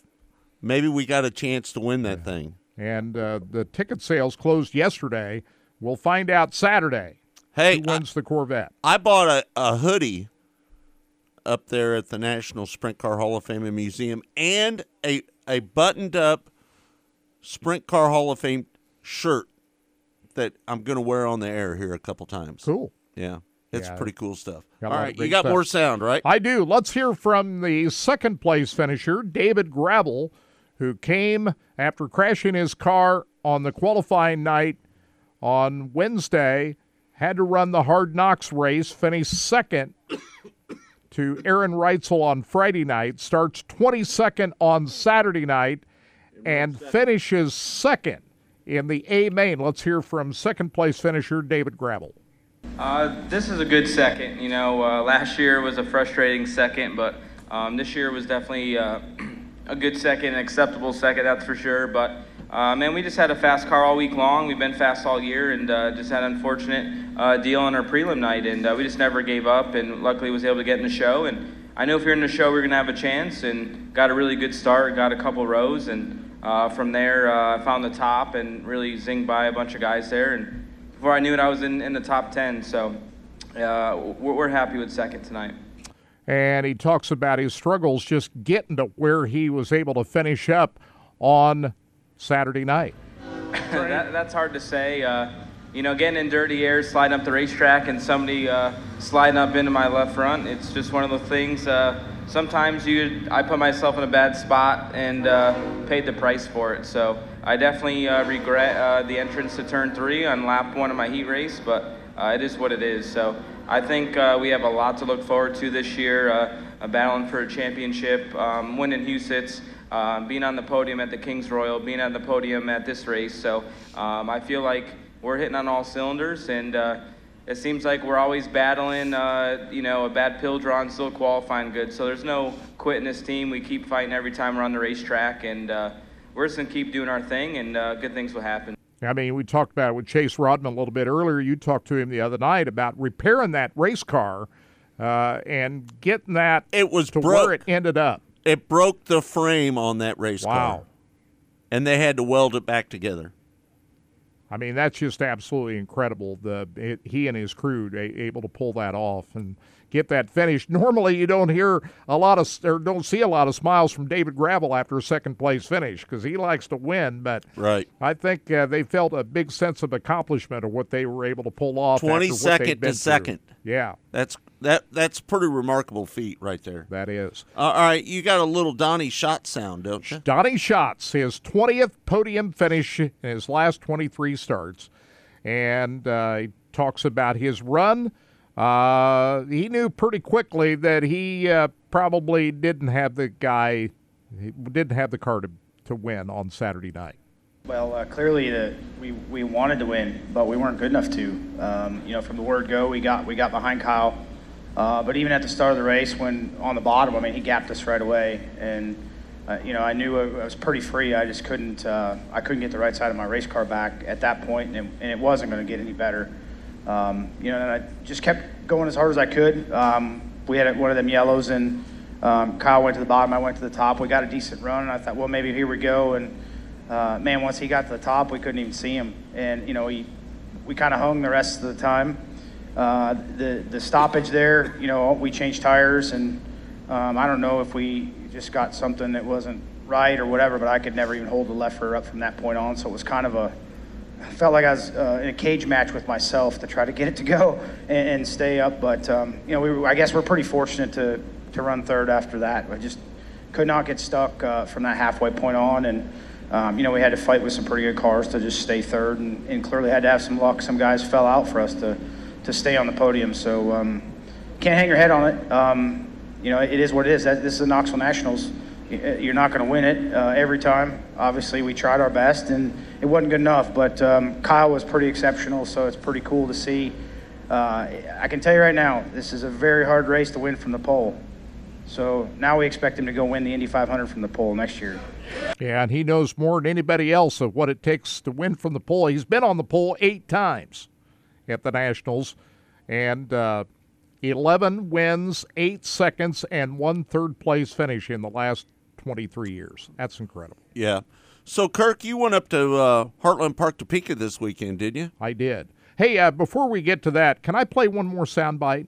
And I, I feel it, this is from Kyle Larson, but I think uh, it's it's important for me to play because, uh, you know, I've been going to Knoxville ever since I was a kid, and I, it it's home to me. It, it Knoxville Raceway means more to me than any other racetrack in, uh, in the world because you know I grew up 90 miles from there. But to hear a world class driver talk about Knoxville and why he loves this race more uh, this week more than any other time of the year, it's uh, it's pretty special. Here's what Kyle Larson has to say about why he loves coming to Knoxville every year. Yeah, no, it's um, like you said. I, I do get to compete in a lot of big, massive events. You know, the biggest, biggest in our country, some of the biggest in the world. Um, and and I would say that the staff here at Knoxville, they do as good of a job, if not better, than than a lot of the events I get to compete in, as far as just building the overall atmosphere. When we were doing the four wide, that was that was sick. I, you know, I was watching the big screen and, and the fireworks going off, the lights you know flashing. Um, they've really you know invested a lot of money into this facility, and, and it's paid off in making the overall event a great experience for not only the fans but us competitors too. So. Um, Knoxville is, is the, the event I look forward to the most. There may be one other event next year that, that I might look forward to a little bit more, but um, this is just uh, this is this is the greatest week of the year for me. You know, I, I look forward to it all all year long. You know, I, I have FOMO when the 360 Nationals is going on because I just can't wait to get to this little town and see all my friends, see the race fans, get to get to race on the best surface you know in the country, in the world. Um, so it's just uh, again, you know, the Knoxville staff here does such a phenomenal job that, uh, and they keep amping it up every year. I mean, this is new, you know, for this year, and this is uh, this is amazing as well. So they find a way to make it cooler each and every year. You know, as a born and bred Iowan that grew up 90 miles from Knoxville, uh, to hear him talk about why he comes back to Iowa every year, that uh, that's pretty special. Next year, the Indianapolis 500 is going to be his biggest race. Yeah, how big's that going to be? That's going to be huge. And and to be fair, he could have a chance to win that race. Do you believe that? Uh, yeah. If if you think about Kurt Busch running eighth his first Yeah. race, is Kyle Larson more talented than Kurt Busch?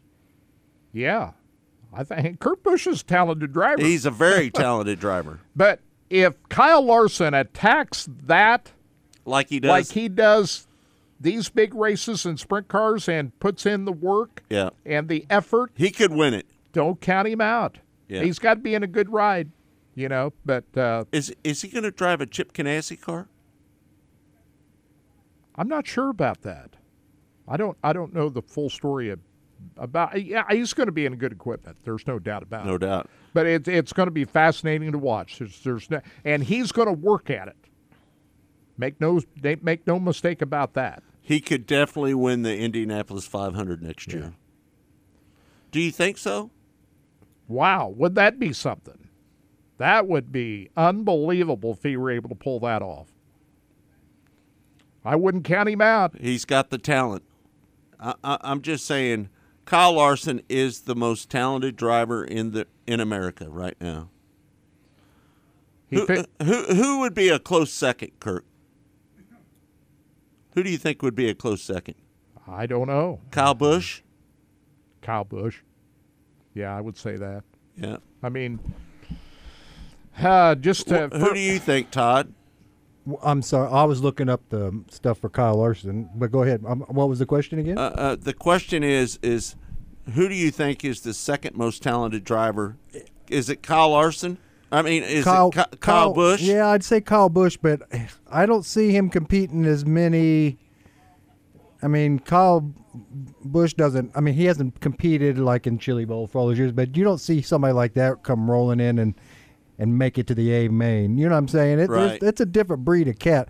I'd say if you want to ask me, Christopher Bell is probably one of the most talented drivers there is right no now. doubt, no doubt about it. And I think given the right opportunity, Christopher Bell will ex- exceed most people's expectations. Do you think Christopher Bell has the talent to win the Knoxville Nationals? Kurt? Yes. Yeah, if Absolutely. He, if he was given the op- uh, opportunity a, a to great race, opportunity and a great car. because he's not even racing stuff. He, he won in a, a wing sprint car last year down at Lake Ozark Speedway. Did you remember that? Yeah, yeah.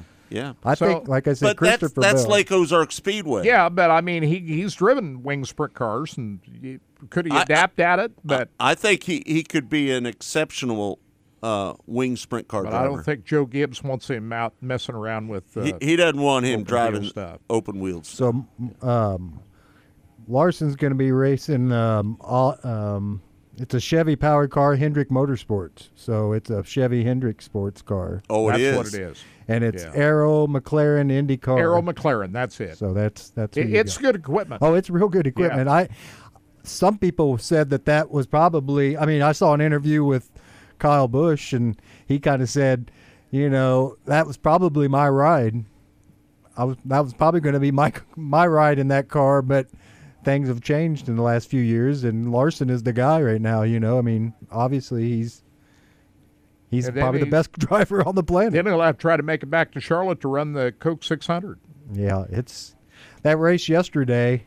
I don't know if you. I know you guys didn't watch much. It was a, that road race, but it was a pretty good race. Michael McDowell, the winner. How about that? How about that? I love mm. seeing somebody that you don't normally get to see in victory lane. It just Michael McDowell is a, a, a really talented. he's race really dri- good. He's really good. and he's humbled. You know, Well, he's run well on all these road courses. He's run up towards the front. yeah. So I don't think it should be any surprise that he won. They, there wasn't a yellow flag in that race for Yeah, that the last 77 laps, I believe. yeah, that kind of made it. And so he pretty much dominated the event. Yeah, I'm sure But he Larson, liked that. Larson ended up eighth, right? Yeah, he was top ten finish. So I was like, he had a pretty good weekend, I'd say. Or Chase. Elliott has got to win a race Wow. over the next two weeks in order to make it into the playoffs. Remember, he sat out because of that snowboarding incident. What's the next two weeks, Kirk? Yeah, Watkins Glen Watkins next week, Glen. which he can win that. He Yeah. has before. And uh, Daytona coming up uh, week uh, two weeks from this past I look, Saturday. I look at him to throw all of his best in, into this Watkins Glen because he has won it before. It's a wild card race at best, you know, for a lot of drivers anyway. You you put you get you a good starting spot in a in a road race like this and and keep yourself out of trouble. I he could win that, but you're right, Kirk. That's it's that injury that he had with that snowboard. I mean, we knew it would probably make a difference, but we had no idea that it, we figured he'd probably pick a win up somewhere, but we had no idea we'd be at this point in the season that It, it, it, it, it's all on the line. it's the all. next two, I mean, next that- two weeks. That's much watch TV. You know what I'm saying? That, Right. That's Yeah. good watch. That's just good to watch right there. Yep. No well, doubt. just yeah, I, I have my doubts at this point if Chase Elliott can make it in. Yeah, I thought. I don't. Same. I don't think he will. Yeah, I, I, I, like I said, he could win Watkins Glen. Daytona is a crapshoot and a half, right? Right. I mean, You never know what's gonna know. happen You get there. caught up in a wreck in two seconds and it's over with. So yeah, he has one. Next week is really the week. His best chance It- of winning. it is. I mean- and and you say he's won there before. At Watkins Glen. Yes, Yeah. sir. Yeah. Yep. You know, as far as versatility, and we're talking about Kyle Larson, just how good he is. Uh, Tony Stewart's really the only other driver that I can remember that had that kind of versatility that could jump in one kind of car and another and win. And uh, but we we've not seen hardly anybody in yours and my lifetime With the talent what, that Kyle Larson, Kyle Larson has done no doubt. and and win at the highest level of wing sprint car racing, which is very very difficult for anybody to do, and and also jump in a dirt late model and win at Win. the highest level. How hard is That's- that? That's what I'm saying. It. Ricky Thornton Jr. I mean, if that kid can have some more exposure to some different type of cars, I wouldn't put it past him to figure out how to wheel around anything. But the fact that Larson can jump into anything and Yeah. run it, I, that that's a game changer, man. Yeah, you brought Yeah. up Ricky Thornton Jr. He uh, he put on a show. He and Bobby Pierce down at the North South 100 at Florence Speedway over the weekend. We saw Ricky Thornton Jr. at the Chili Bowl earlier this year make the A main run up front, and he's a pretty versatile driver. We've seen him win in dirt modifieds and now at the highest level of dirt late model racing. But he and Bobby Pierce are the two big guns right now. And to watch Bobby Pierce come from 13th starting spot and Ricky Thornton from 23rd to second. That was a great show at the North South 100 over the weekend. Bobby Pierce coming up with another big crown jewel victory, his second in a row after winning a great 100 lap race at Cedar Lake the week before. And our friend uh, Mike Marlar, he picked up twenty thousand dollars at the deep prize seventy five. He picked up that win, right? Yeah, yeah. That he and he won one of the preliminary races at the North South uh, earlier in the week. So it looks like Mike Marlar is starting to get it together. Of course, he's a three time winner at the late model Knoxville Nationals. So look forward to seeing him up at Knoxville, where he always runs good. So Bobby Pierce picked up seventy-five thousand dollars, and I thought for a second there Ricky Thornton Jr. was going to get in there and win that yeah, deal, didn't he you? was making a run up there, Yeah. man. He was making a charge. And, uh, you know, Ricky Thornton Jr. has won several crown jewel races this year. He should have won the uh, North uh, the Show Me 100, but had got sus- uh, a suspension because of the broken bracket on the on the you know the droop rule. The droop rule uh, failed that at the at the at the Show Me 100, but he's won several other crown jewel events this year. Bobby Pierce started thirteenth. Ricky Thornton Jr. started twenty-third. Yeah. You believe that? That that's and that racetrack. Hats off to the track prep at North South uh, at the Florence Speedway in Kentucky because all three nights had great racing. Yeah, no and, doubt. and they had to beat uh, some weather issues uh, too. And but they they had a great racetrack down there. So Kirk, let's uh, let's talk a little bit about Heartland Park Topeka.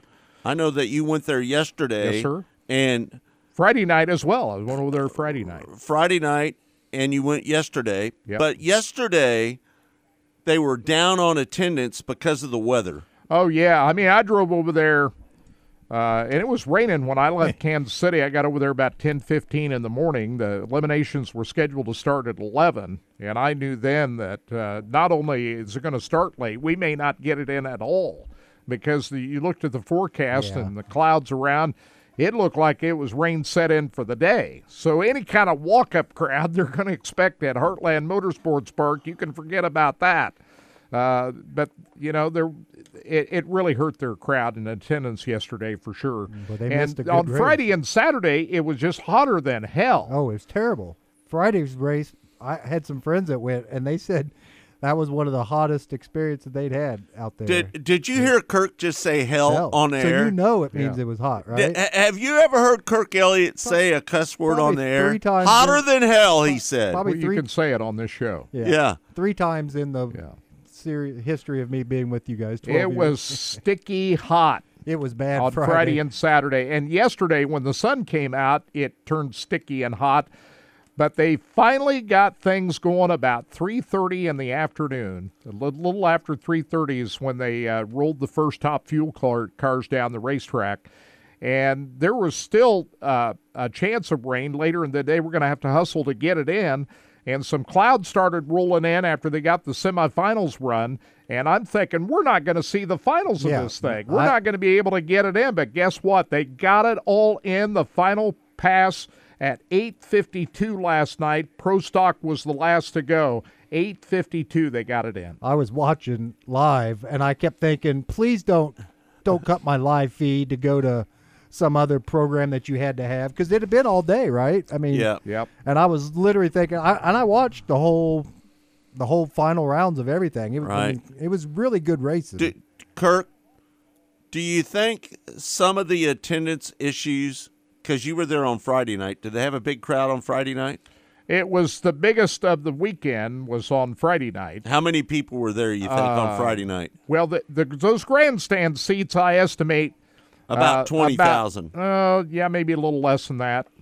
Uh, but I, w- I would guess that there was probably five thousand people in the, on the property. And you you you said on Sunday there was only about 5,000 people there, right? At the most, Uh, there was not as big a crowd, I don't think, as there was yeah, on that- Friday night. A lot of people stayed But- away on Sunday. Don't don't you think i- i- in your eyes that this race is going to be bigger in Kansas City than it is in Heartland Park. Oh, the Topeka? first, I believe it will be. Yeah. For the first five years, it'll Yeah. be tremendously big. It'll be because, because it's, it's new. Yeah. It's, it's all new. the The problem with Heartland Motorsports Park, and I agree with I, Kirk on this. I went to every one of the thirty nine national events that they held over there. I was credentialed and attended every one of those events.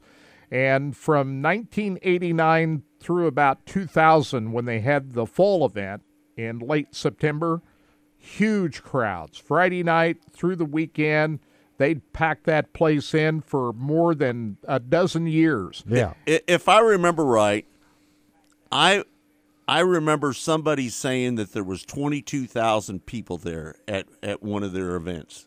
Twenty two thousand I people. wouldn't doubt it. And when we used to Yeah. go back then, the parking, you park a country mile away. I mean, you you used to take the uh, people would drop you off. I mean, you would one car would Right. park and you'd pile into Yeah. one car and We we used to take the motorhome up there. Yeah. Yeah. So, uh, anyway, they had this date in late September, but when NASCAR came to Kansas Speedway in 2001, they had to move that date away from what the Cup race was going to be on. Yeah. So they moved it to Memorial Weekend. So from 2001 through 05 or 06, they had it on Memorial Weekend, which, you know, they still drew pretty decent crowds, made it a big deal because it was on Memorial Weekend, but not as big as what they had in the fall.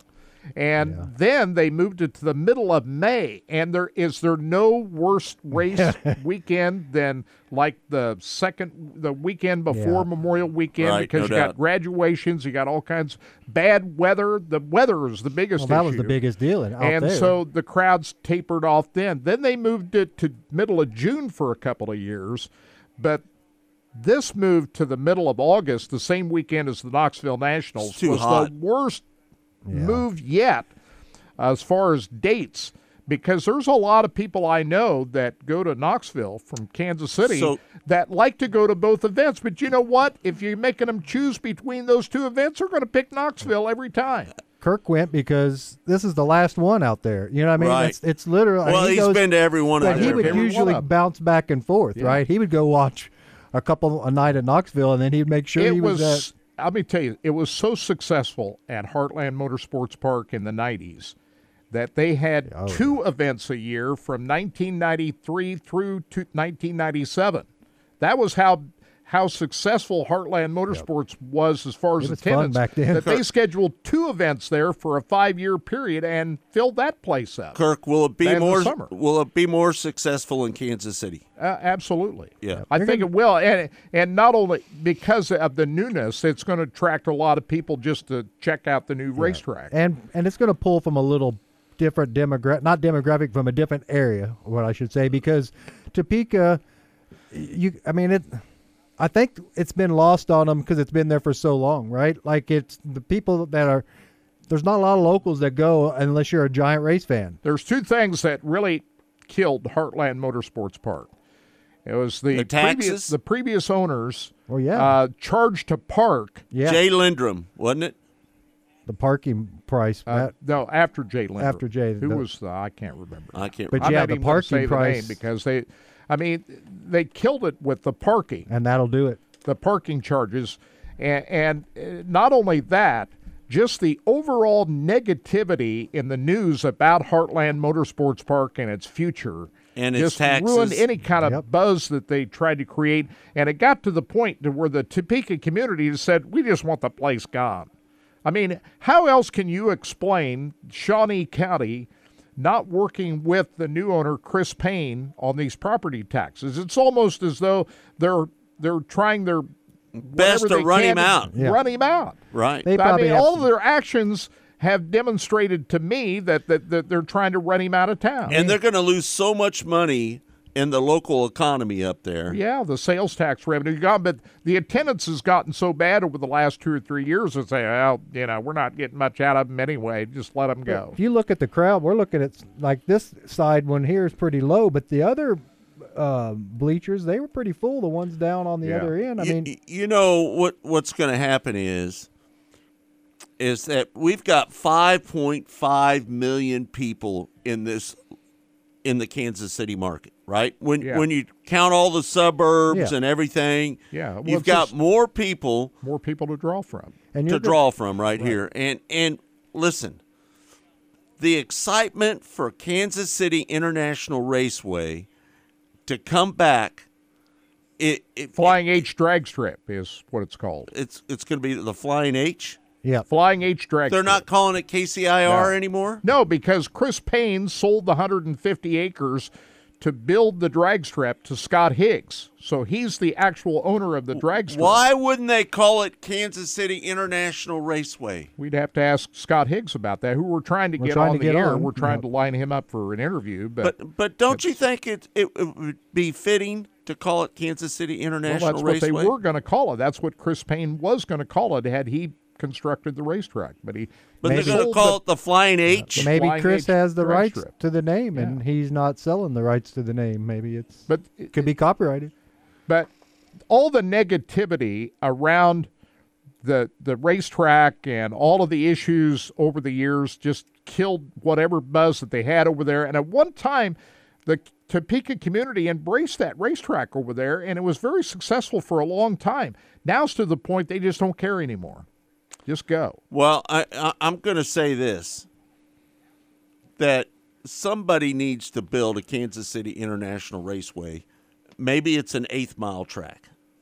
Well, this is this is the if if that were That's to happen, a, it would have it's happened gonna be, before now. It's going to be a quarter mile track. Though. quarter mile yeah Right. and with 4000 feet of uh, so it's going to have a long runoff and i mean they've got the track you and i were out there to see it the the concrete pads already laid down they're, they're finished this track is almost done L- It's not almost done. They well don't. they got. They don't have the grandstands. they got to build there. the infrastructure around the you know the tower and the grandstands and the pits and all that's got to be done but the actual racetrack itself is pretty close to being Some done. of the drivers that they interviewed during the Kirk was at the track, so he probably didn't hear the drivers on right out of the cars. You know how they would get some, but a lot of those drivers they were you know they were saddened to see that it was going to go away just Yeah. because Well, a lot of history there. There's There's, so a much lot of- history. That was there, what they all There talked is so much history in NHRA that's that's happened at Heartland Motorsports Park. And secondly, and we, we remember the first ever four second what I was funny getting ready to car run. Yeah. I saw the guy that that did the first ever 300 mile an hour run in a funny car last night. I got a sound Yeah. bite from him too. Jim Right. Epler was there last night. His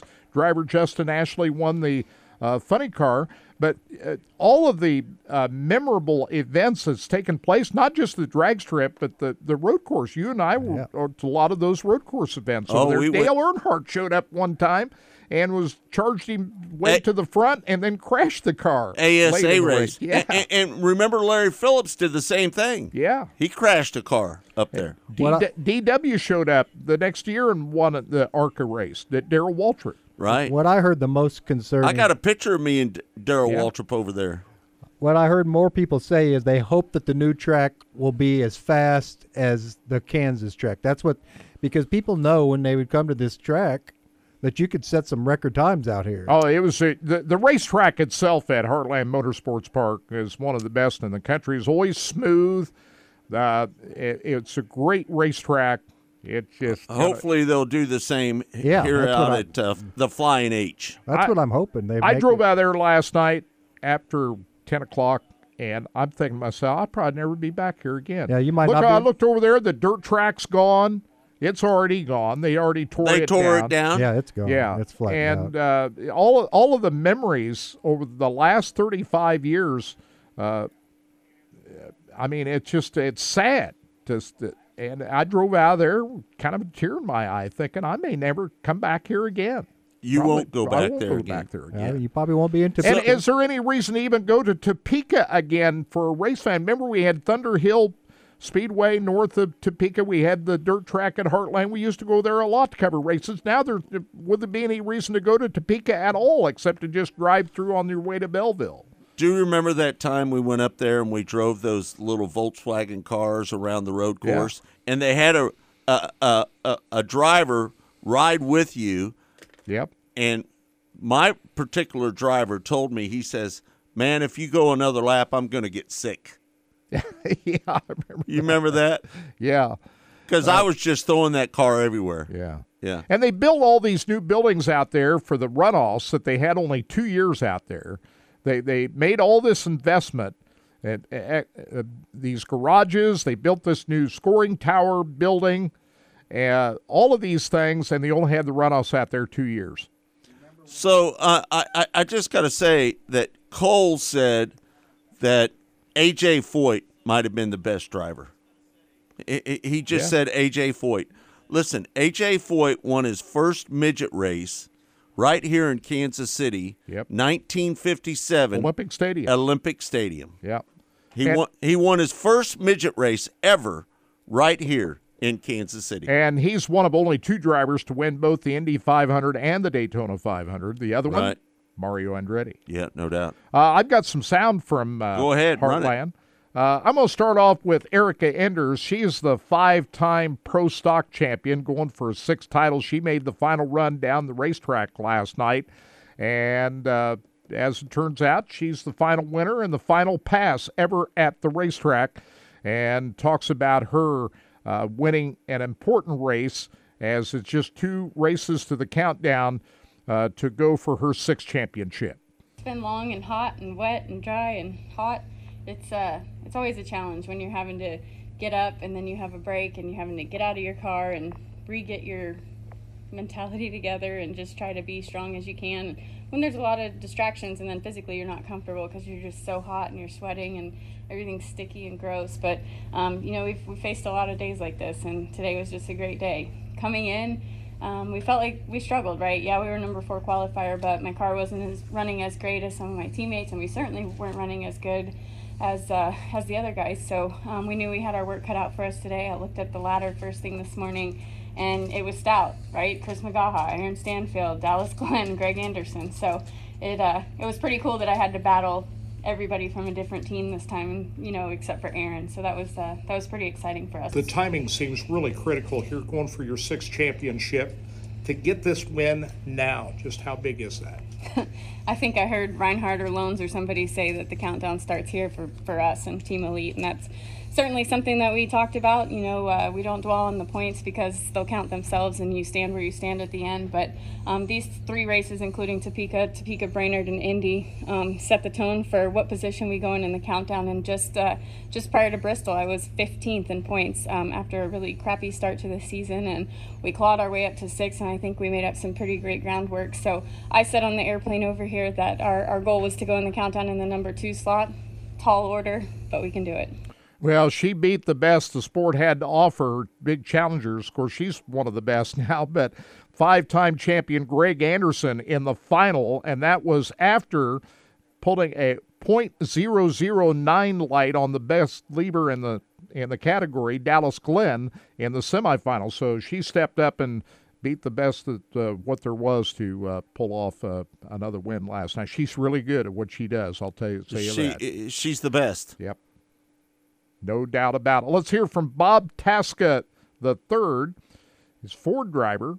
He goes back to back in the funny car category after doing it last year. He comes out and does it again and had to overcome some problems to get it done. it was just something special, you know. And then, you know, a lot of great memories here, winning last year, and then to hear that, you know, this potentially, if not is the last race that we ever run here, you know, it's bittersweet. You know, you want to win it and be the defending champ in perpetuity, but at the same time, we want to come back next year. So uh, it was a hard fought day. I tell you, give all the credit to the guys. I tell you, it was. Um, I don't know, like every time we warmed up the car, there was something wrong. Like from a fuel leak to couldn't get the, the, the, the diaper on one run. It's like, oh my God, we're going to miss the race because we can't get the diaper on.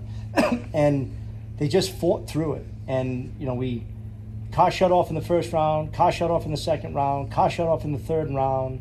And we were struggling with um, putting cylinders out and having the safety box shut the car off. And I just said to these guys, I mean, look at the incrementals. I mean, you could see the car was trying to run, you know, ridiculous ETs. And I said, we need all eight this run to, to beat Hagan. And uh, we had all eight. And that run was a monster run. And I think that's what is different about this team from any team I've been on. I've never been able to do that. I've never had the car that could just step up and just say, sorry, see you next race when the conditions are like what we saw, right? and this team, you know, led by Aaron Brooks and Todd Okuhara, there's a different attitude from anything I've been around, and, and you've seen it all year long.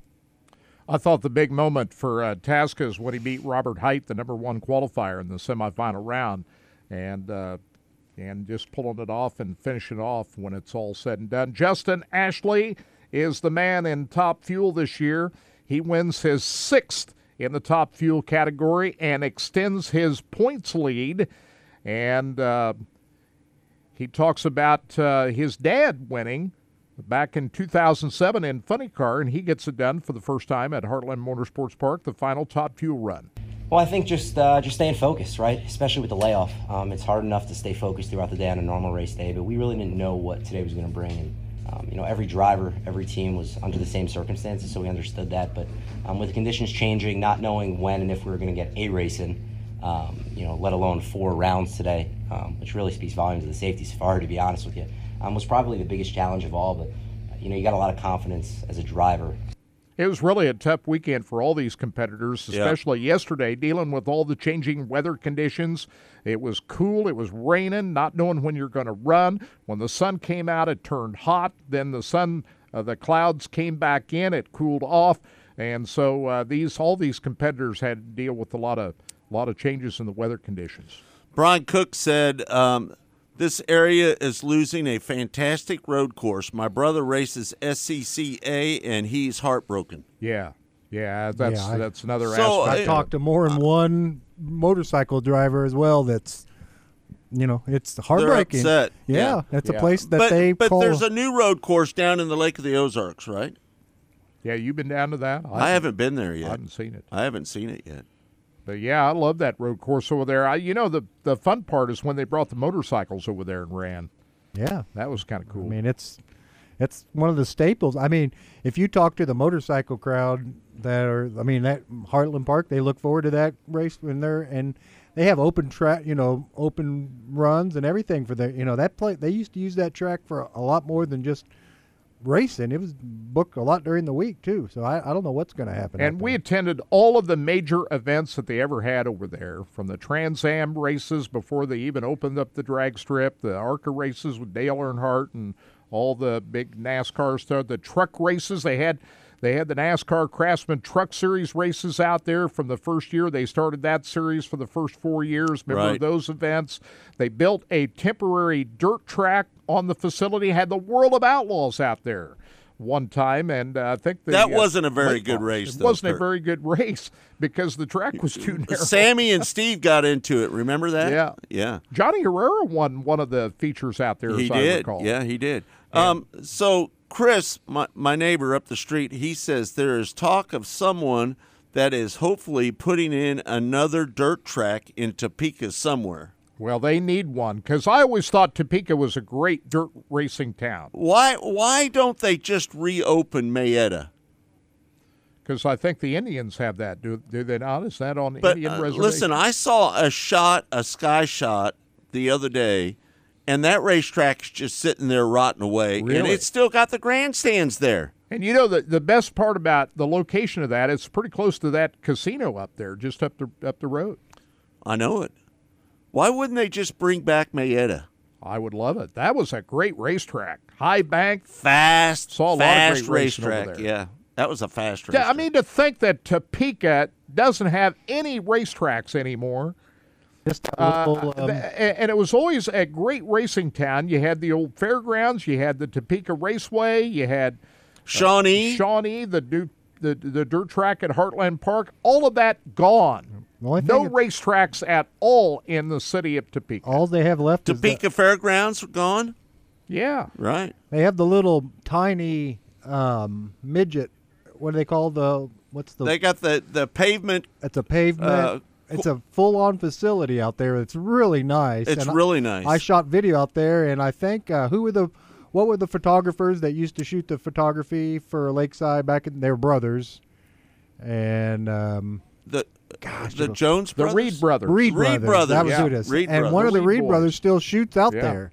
You and, know, and it, they they raced out there, in pretty good crowds Too, I took I so. took my daughter out there, and she got to test drive one of those quarter midgets Uh-huh. out there, and she drove it around, but sh her head was too tall. sticking out of the So they still got that racetrack. Yeah, that's They there. st- they And it was- still have Still that got one. that. Yep, I was there two years. Just less. Zach had a baseball uh, tournament, and between games, I went for a drive, and all of a sudden I heard noise, and I thought, well, that sounds like. I don't know. That sounds like racing, maybe to me. And then I heard people talking all. You know, I was like, well, that is racing. So I, I, like I said, it's still there, and it's a very nice facility. And I and I would encourage anybody if you have a young a youngster, take him out there, man, because it's a really it, the whole the whole grounds right there. It's, It's easy- not far from the Heartland Not- Motorsports Park not now, far just at all. right up Topeka Boulevard. Absolutely. Yeah. And now the, the Evel Knievel Museum, it's Absolutely. it's gone now too, It's right? going to be leaving. They're moving that to Vegas, aren't they? Absolutely. I think I don't know if this August is the last month or September or July was the last month, but yes, um, picking up and pulling up shop and moving it to to Vegas. But So- here's what's ironic. Topeka's losing out on a lot of Yeah. stuff right now. Yep.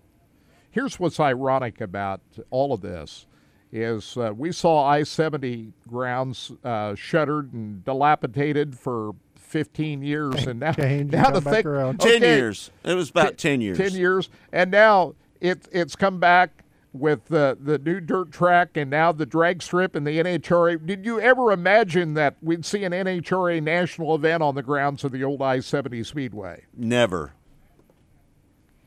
But uh, let me just say this: Chris Payne has done a good job Yeah. at trying to bring back that facility. The only problem that I have with the with that place, with that facility, is the dirt track is too big. Yes, it's too big. Yep.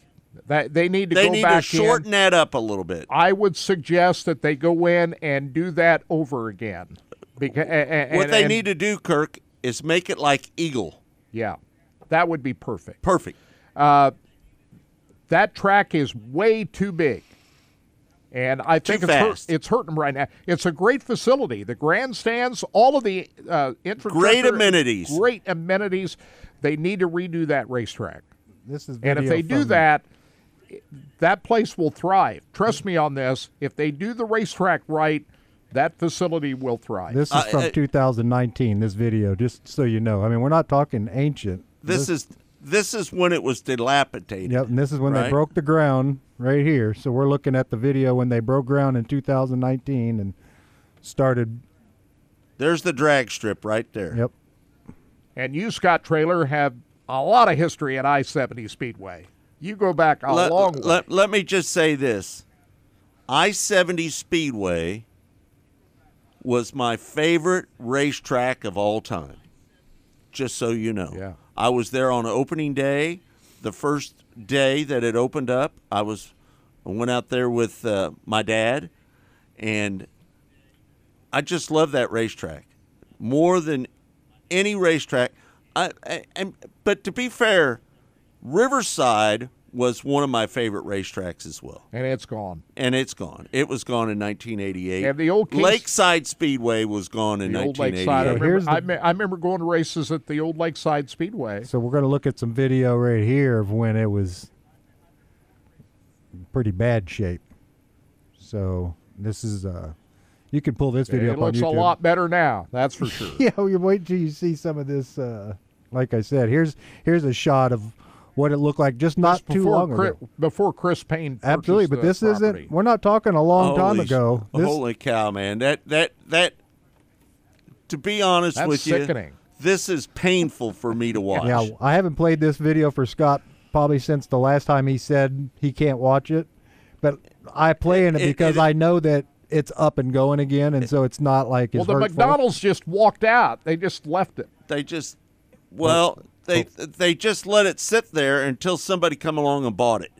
Yeah, from I mean, them. Look Yeah. at the trees and the overgrowth. Oh just my God, that amazing. is just so painful to watch. And all my, I've got a lot of history at that racetrack. Yeah. There we go. There's an overhead shot. I mean, I, It is sad. I've been fast qualifier out there. I've held the track record out there in my super truck, and um, it, it, that's just so painful for me to watch that that video right there. Trees growing up around the wall. Was it 2008? Trees in the infield. They Yeah, had the, was it 2008? They had the last race out there. Seven, I Seven. believe it was. Now the KCIR, the drag strip, the last race was 2011 there, And that's another sad story because the city wanted to build a park on the site of the old KCIR. And guess what's Yeah. there now? Just a lot of empty space. That was. Um, They, got, they, I they, they built some p- paths down in Well, on the property, neighbors were not a- complaining. and those neighbors have now moved out, right? Yeah, they're not. They're not They're even not there even anymore. there anymore. So we're looking at an old, old video of the old KCIR Raceway. I mean, this is this goes back to the beginning here. A lot of drag racing history at uh, in Kansas City because uh, the second ev- ever national event was held in Kansas City at a at a drag strip up by I think it was up by Olympic Stadium if I'm not recalled. In 1956, the second ever U.S. Nationals was held there, and KCIR was open from 1967 through 2011. And they brought in nitro cars, match Here go. races. I remember my first ever drag race that I ever saw was at KCIR, and when Don Garlits showed up with the Swamp Rat That's in what 1986. There it is. There's some recent video right Yep. there. So and, that, and John Force. I, that's when I first saw John Force was at the old KCIR. Well, I saw Sh- Shirley Muldowney Yep. and Don Garlits run a match race there. Yep. And then at the end of the track, they started the cars up and drove them back to the finish line. Wow. This- I wasn't there for that. but- This is my. This is what I remember KCIR being more like because it it was open to anybody who had a car. And it was a great location because it was easy for people to get to. and- Absolutely. And what it was, the best thing about KCIR was the Wednesday night. Yeah, Wednesday night grudge match. Grudge night. And then you had high school drags once a year with all the high school. See, it's a different story, and I don't blame kids because cars are different now, and there's not a lot of. Well, they're still racing out there on the street. Ho- hopefully, ho- hopefully they'll bring back that tradition Yeah. of Grudge Night out at the new racetrack. Absolutely. And people like high school drags, the high school drags was a big deal. Like you the line to get in at the high school drags would be all the way out onto the road out there. And it was a big damn deal to go out there and represent your high school. I mean, we were from Piper. We were a tiny little school in Kansas, for Christ's sake. You'll probably take your car out there, won't you, I, Todd? I might not have it by then, you know. I don't know if I'll have it much longer. I'll probably tear it up out there. But I remember driving my G, my GT that I had out there and broke the T tops out of it because I'd never raced on a professional drag strip, right? And I had no idea the amount of grip that I would get. Well, uh, let And me let me let me just tell you car. this. I, I, I'm thinking about getting me a drag car. Well, like I said, we're looking at a lot of photos, and this is what this is what Kansas City. This is this was Kansas City racing. I mean, everybody had these stickers in their car in your street car. This was just part of, and it, it's just not happening as much. Like I, like I said, I don't blame the kids as much. It's tough to work on cars now. It's not like it used to be. Well, i i that's that's the problem in society right now because we see it on- the dirt tracks as well. There's a lot of gray-haired people Yeah. up in the grandstands, and and when we were young, we could work on our own car. yeah, you can't do it now. You can't do it now. I mean, even you got to have a computer yeah, to do it. Even guys that are auto mechanically inclined can't work on a car unless you have the computer to hook it up to, right? Yeah, Like- the days of the old shade tree mechanic. Yeah. That that that's gone. And the problem with that is, guys, also, let me get the. All right, Todd's answering the phone right now. What do you think? he just stopped mid sentence, didn't he? He did. Got to answer the phone. Got to answer the phone. We got a caller calling in. Uh, yeah, I mean the times are changed. You can't work on cars like you used to. I mean, you just uh, Yeah. and and that's nobody's fault. You used to be able to tap on the is. carburetor to get the floats to work or whatever, Yeah. run the valves yourself. You could Can't do, do all that stuff. You can't do that stuff anymore. No, and uh, it's just a different world, and and kids today are living in a different world than when we grew up in. Yeah. You know, we you and I, we cherished the cars people were driving. We, Right. We, you know, that was a big deal to everybody. You know, uh, muscle cars back then. Kids kids today don't care as much about that. Yeah. They got other things going on. So it's just a hot rodding and the hot rodders. Who do we got, All Todd? of that is just not a well, big we deal we to the young definitely started talking about stuff and missed our commercial. So we're gonna. I mean, we're already at two o'clock, guys. Well, I know it. I know so it. we're gonna go to Trenton Berry's running a little late. We're just gonna keep him here for just a little bit. We're gonna get the update from him. Trenton's on the line right now, and then we'll just wrap this show up. Like I said, we did. I had no idea we were at two oh five already. We've, we're, We had a lot to talk about. We went past Uh, everything. all right. So let's bring Trenton Berry on. All right, let's uh, bring Trenton Berry on from RacingDirt.com. Trenton, how you doing, bud? Hey, good. We almost forgot. everything with you guys? We almost forgot about you today. Well, it's no big deal. If, if you trust me, if you're uh, if you're third and long and you're going to have to punt for fourth down, I'm I'm good with it. hey, speaking of that, That's what do you gonna think of the Chiefs preseason game the other night or yesterday? I guess. Oh man, yeah. So, I, uh, I- mean, it doesn't really it doesn't really matter that they lost on a field goal at the end. I guess you you'd like to win it just for to say you won the game, but um, I mean, they played four quarterbacks, and uh, you know, it was uh, it, it was good to watch football again. It, it really was. Uh, I was pretty impressed with Buechele. Um, even prior to his little his little juke move touchdown pass, that was just kind of the icing on the cake. Absolutely. I've got kind of a white hot take. I, I think, you know, Andy always likes these uh, veteran quarterbacks for the backup, and that's that's always kind of been his mo. I'm, I, I think Buechele has probably twice the talent of Blaine Gabbert. If you're going to get in a situation that Mahomes gets I'm hurt with you. can't play this year, I agree. man, I, I think I think I think Buechele's the guy. So I don't really know if that's if that's a mess or if it's not or if it's it's what I don't. I mean, obviously, how you go against one of the greatest coaches of all time, but I just don't see if if somebody besides Patrick has to see the field. I don't I don't quite understand how it's probably not Buechele this year. But anyway, uh, that was pretty interesting. I will say I will say, hey, by far and away for me, guys, my uh, my my mentor, my friend uh, Art Hains, back on the Chiefs Network yesterday was, was by far news. my my biggest takeaway uh, from the game. He um he, he did it from his room in his rehab facility where he's, Oh, cool. he's continuing to get physical therapy, and um, man, he's he's making huge strides. I uh, I texted him a little bit yesterday and a little bit this morning, and uh, I think I'm going to get a chance to go help him on one of these these future weeks.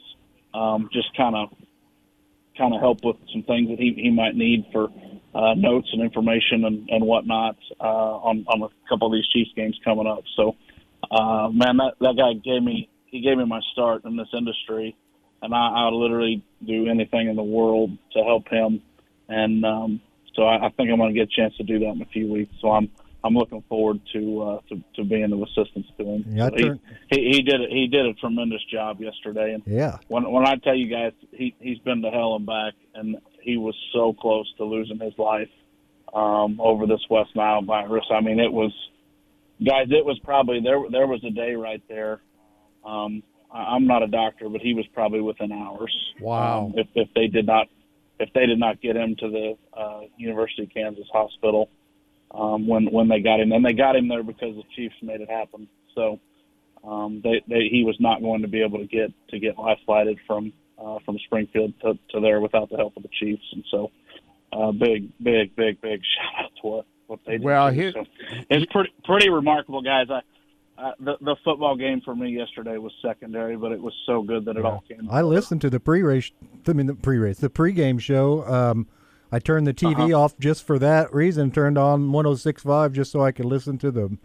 Because when you said he was going to be on there, and it was and it was awesome to hear him hear his voice back on there. Well, we hadn't heard his voice for a couple of years. I mean, just to hear Oh. his voice again on the Chiefs broadcast, everything's right now.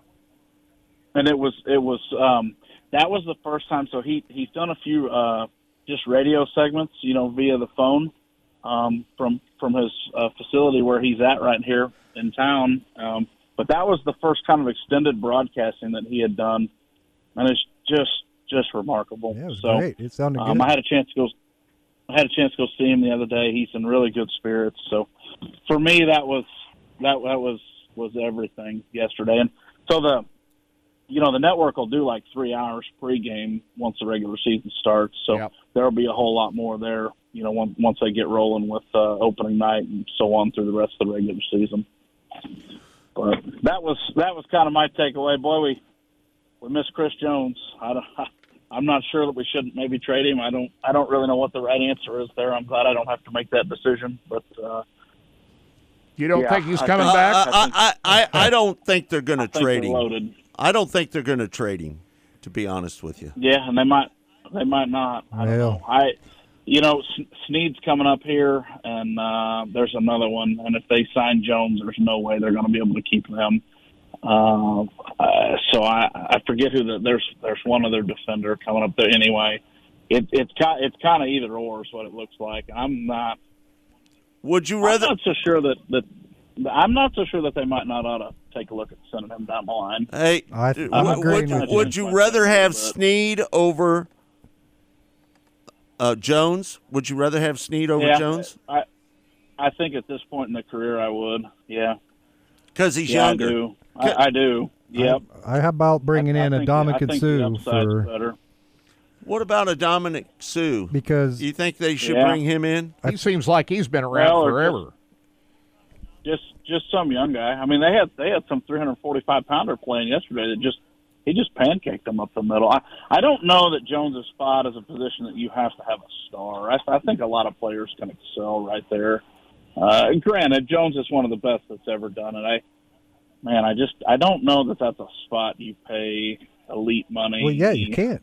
when you're set up like the Chiefs. I don't. I just. I just don't. I. I think if he would have taken a Kelce type contract, you look at it. Yeah. But I, I don't. I don't. I don't think we're looking to reset, reset and and uh, get get where the markets are on, on the spot like that. So. Yeah, I- and that's no shot at Chris Jones, man. Hey, your window's too short. If you got a chance to get your money, by all means, you won two Super Bowls, bud. Go get paid. I have every confidence the Chiefs will make the right decision concerning uh, Chris Jones. Yeah, and what what whatever they do, that it's not like it's not like Veach is going to wake up and go, God, how can I screw this up? You know, Right. he'll he'll he'll make he'll make his best decision, and we'll just live with it at that point. I I think if if anything, they've shown they they deserve our trust and our grace, and not everything's going to be right, but they're going to get a whole lot more right than they're going to get wrong. Yep, no doubt. Um, so uh, this this was a tough weekend for uh, for the guys around here at uh, at RacinBoys. Um, Heartland Park Topeka is no longer. Yeah. What do you think about that? Yeah, it's, it's, it's sad, man. It's um, a lot of history out there. It was an awful, awful, uh, awfully big part of American motorsports. Be, beyond Topeka, beyond Kansas City, beyond the two states and the region. I mean, it was uh, nationally known and revered, and um, just uh, tough to see that happen. I'm- I- I- I I don't convinced, that's uh, ever a best case scenario.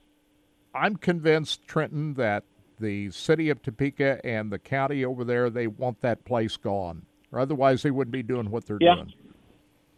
and that that very well that very well could be the case. I mean, it it seems uh, seems like you have someone there that's uh, willing and trying and just wants to be treated fair. That if, I mean, it's kind of a kind of right and wrong, and and uh, you know, if uh, if they don't want, then I guess that's their their prerogative. But it it sucks. It sucks when the bureaucracy gets in the way of the sport. You know, Yeah. it, it's happened a bunch over the years, unfortunately, and this won't be the last, I'm sure. But uh, yeah.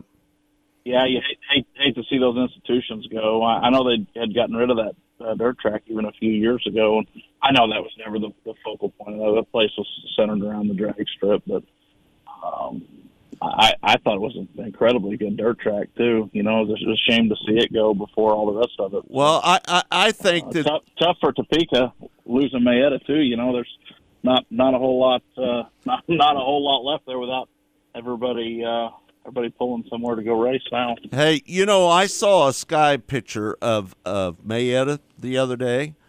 The track is still Yeah. there and the grandstands are still there. I don't know why the, the casino doesn't allow somebody to go in there and open that up. You would think that would be good Yeah. for business at the casino.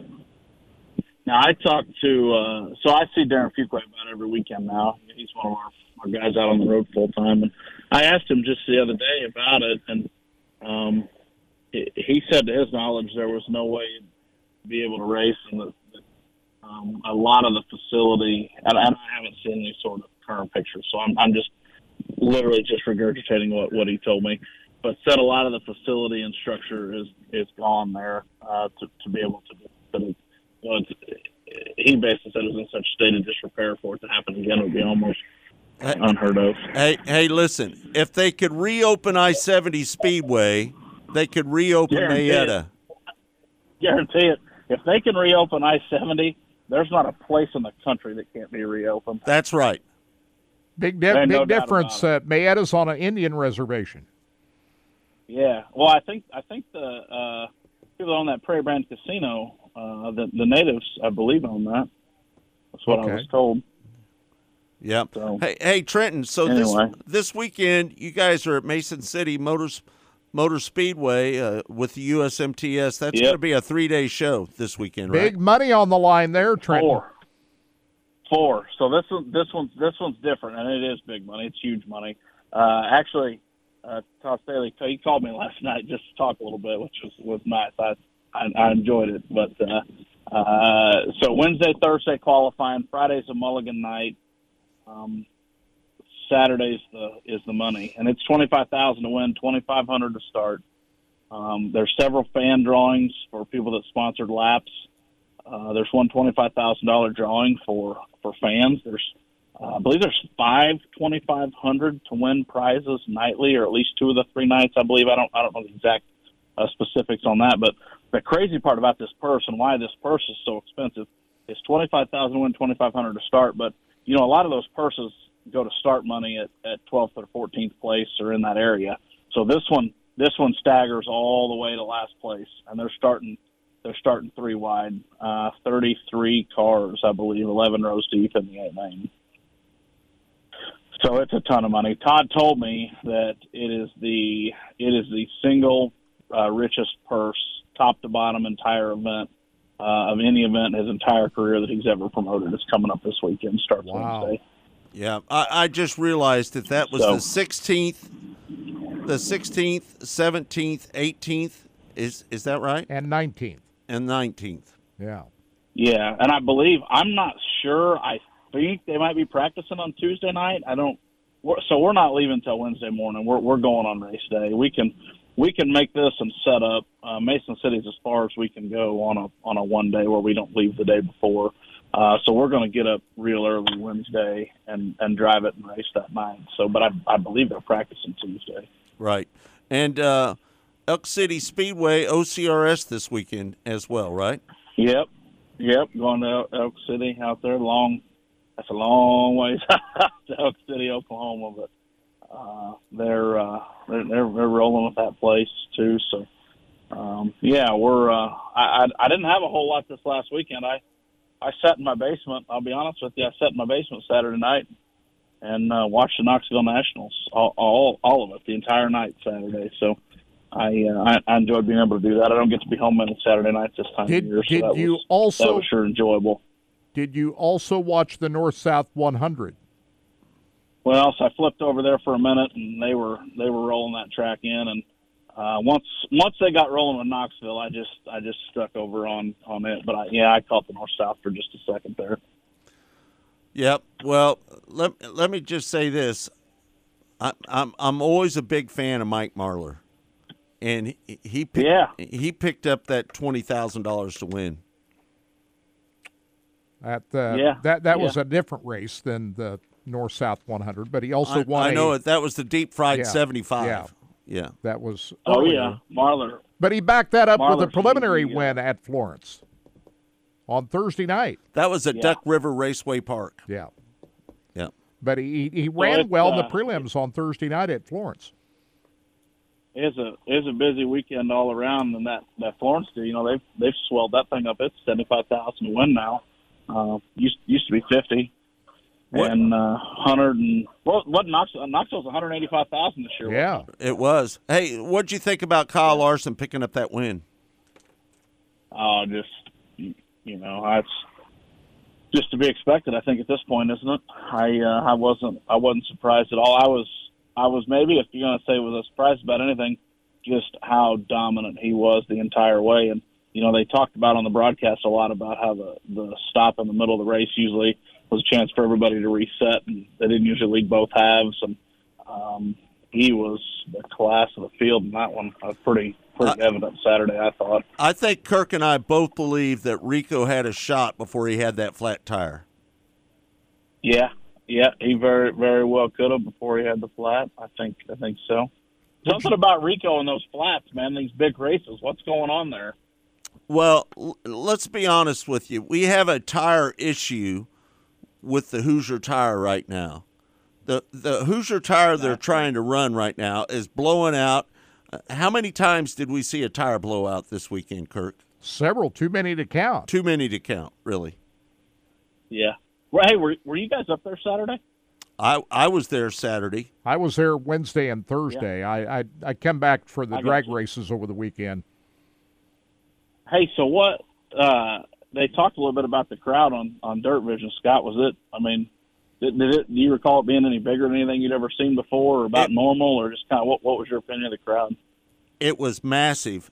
In fact, yeah, they sold out the pits. They wouldn't allow anybody to buy any more pit passes. That's in the first time that's happened. But I well, what they did is they allowed 500 tickets to fans to come down into the infield. And let me tell you something. Okay. The infield was so packed full of people. It it it was unbelievable how many people were down in the infield on Saturday night. It was Can you- crazy. did you did you watch did you watch from the infield Saturday, Yeah. I did. I, I I stood down there and watched from the infield. Yep. Man, it looked it, so. It looked to me like, and I I didn't know I didn't realize that the haulers didn't get to be in the infield for this, but it looks to me like is could you was there anywhere you could get where you could see the entire racetrack from the infield? Could you ever get high enough? Um, I stood down in turn one and watched the race. Okay. From the grandstands down there in turns turn number one. If you stand up at the top top row of the grandstands they've got down there, you can see the whole track. Right. With the no I haulers got in the you. infield. Okay. But I, I was just curious, you know, how, how the the place laid out. I'm not, you know, been there a couple times, so I'm not super familiar with it. So I just a few things I just was curious about while I was watching it on TV. Well, just so you know, that that they have um, big screen monitors on each end of the racetrack, and so you can watch the race. If you can't see the Okay. entire track, you can look up at the the video board and watch the race. I got you. Yeah. I got you. That's But every seat was That's cool. filled. What is that? Twenty some thousand people. Yeah, that that Man, was that's awesome. That was the biggest crowd I've ever seen there at Knoxville. what a what a what a great deal for uh, for racing. The you know the thing just it just continues to set the standards. So that's that's that's terrific. Yeah, and Rico. I hated I hated to see I hated to see Matt Covington's flip there early on. I, I thought a bunch about him here lately, but it looks like the reports are pretty good. So Yeah, he- he's doing okay. I hated to see that. Man, it was scary because Scotty and I went down there to watch him take him out of the car. They had to cut that roll cage off that car, get a backboard in there, Man. and bring him up out of the car. And it turns out that he's okay. Yeah, glad to hear that. Yeah, that's awesome. That, and that and I'm Cody glad- Island and- and also honest- got carted to the hospital. And I guess Honestly, I'm glad. I'm glad I didn't. I didn't see that on my TV as well. You know, so that Dirt Vision did a, a good job handling that as well. That that's kind of a touch and go there. Um, a- but they did a good job. As you know, my pet peeve is when somebody leaves a camera on a wreck. Yeah, oh, yeah, yeah. You just can't do it. well, Dirt Vision did a good job of doing doing all of what you talk about, Scott. Boy, they did. They They, did. did. and their you know their their their broadcast was so so good. I mean, they they just they they did a terrific job on the nationals. I, I really I very much enjoyed it. I didn't I didn't think there was one thing I missed by not not being there. Um, they they they did terrific. And that's uh, that- does that help you as uh, producing these? Uh, you know, being on your side to look at other broadcasts and 100%. and just kind of you, you pick up things as a fan. It helps to be a fan once in a while, so you can help your own broadcast, right? Well, and it does. So it does not only camera angles and colors and shots, but you know, on my side, you know, they had three pit reporters there for for the nationals, and you know, how how does that interaction go, and what what are the times they go to the guy in the infield, and you know, what what is it that those guys are saying? Um, I know, you know, you guys have Chase Raudman on usually every, every week here, uh, along with me, and I, I think Chase just does a fantastic job. And I, He's I really enjoy um, watching and listening to what he has to say, and I like his demeanor. And, um, how he goes about his work, and he he did a terrific job there uh, Saturday along with the other the other two guys. So It- it- yeah, I, I, it it helps in all facets for sure. There's no no question about it. In, in my eyes, I think Chase Raudman is the best pit reporter in the business because he's so studious and he knows so much about the sport, and and he he, he just flows with information. Well, you can tell when somebody preps Yeah. for what they do, can't you, uh, Trenton? You can tell when somebody sure. does their homework. Uh, I, I'm not. Sure. I'm not taking. I- I think- I'm not taking anything away from Scotty Cook because you know he's my brother, but I'm just saying that Chase is just so studious at what he does. He's just so good at what he does. You know the the other the other one that doesn't do it a whole lot, um, but but handles the infield at the dome and a few other races, and I'm just so impressed with his versatility is Blake Anderson. And Oh, uh, no I, I got to become really good friends with Blake, and you know, Blake. So through the majority of the year, Blake's calling laps for the All Stars, so he's Yep. not in that role. But when he he needs to shift to that for a few events a year, he um he's he's as good as anybody Yeah. too. And and Ben and DJ are as well, even though they don't do it a whole lot anymore. So Yeah, I talked to uh, Blake up there at Knoxville the other. You know, even though he's a Hawkeye fan, we'll won't hold that against him. Yeah. but uh, he's a good guy. I love Hey, Blake. hey, did you know that Yeah. Chris Krug is going to be? This is his last year doing the uh, broadcasting up there at Knoxville. Did you know that? I heard that. I heard that. They're gonna have some pretty big shoes to fill. He's he's really good, really good, really knowledgeable. Uh, presents info well. Um, does a good job adding to the program. So They yeah, I, picked I did hear that. They picked up a young guy, uh, Blake Walker, who I think is doing a great job up there. I don't know if they'll move him up in the tower or they'll keep him in the pits, but I Yeah. think he's done a great job this year. Yep, he did. He was he was one of the three uh, infield guys they had there on on uh, the show this weekend. So yeah, I was really impressed. So yep, just kudos all around to the industry, man. I thought it was a is a good good Saturday night for racing um, all the way around, and it was kind of nice to just sit back and not be so involved in what what we had going on, and and just get to check out some other things. I, I really I really enjoyed it. And also uh, enjoy those announcers over on the the late model side. You got James Essex and and uh, you've got Dustin Jarrett and Ben Shelton. Those guys do a great job. Yeah, no doubt. Well, and that was that was that was the Ben and DJ I was referring to there. You know, on some of their infield work, and they do they just they don't do it a whole lot anymore. Ben's Ben's doing a handful of them for the Lucas Oil races. Uh, some of the stuff that's going on Nav TV this year, but there's they're as good as anybody too. so no doubt. it's uh it's really funny how it's really funny how all the you know, more has really it's shined a brighter light on broadcasting in dirt track racing than there ever was before. And the haves and the have nots are a lot more apparent than it would have used to have been. Um, because there's not a moment of the night now that doesn't matter. And that's to me that's the, the biggest change is you know, well, okay, they can't they can't hear you. Uh, local local hometown announcer, they can't hear you in the stands, but uh, there's this group online that can hear you. So you, you know, there's Right, yeah. nowhere to really go run and hide. Yeah, And, no doubt. You know, Hey, if, uh, if, if, if go ahead.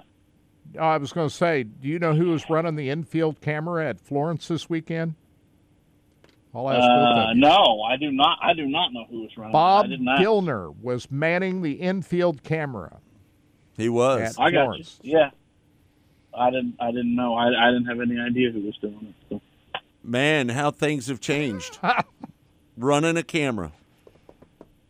Yeah. Yeah, you know that? what? I, I I took and I took and ran a camera uh, at the ASCS race. Ran the infield camera for the ASCS race at Caney here a while back. I was uh, I went to go help the boys out on a night. I was uh, I, I wasn't busy, and um, I I really enjoyed it. I I love being a part of that that side of it as well, and um, just kind of kind of helps keep me sharp. So yeah. Yeah. All right, Trenton. Well, we can't thank you enough for tuning in and, and calling in on the show. I'm sorry that we we kind of got blindsided today. We, we we've been talking so much today that we kind of lost track of our uh, of our guest. isn't any, isn't any big deal. Usually, I'm the one that loses track. I'm like, oh crap, they're calling, and I got to get ready. But uh, Right. yeah, it was. Uh, it's uh, it's all good. Yeah. What we, ti- uh, what time I, do I you- got a I got a What time do your broadcasts get going? Yeah, well, you would ask that. I should know that. I didn't have a chance to look at it yet. I'm a really bad person to ask for that because all our stuff starts at two o'clock. We have we have standard standard time two o'clock to the racetrack.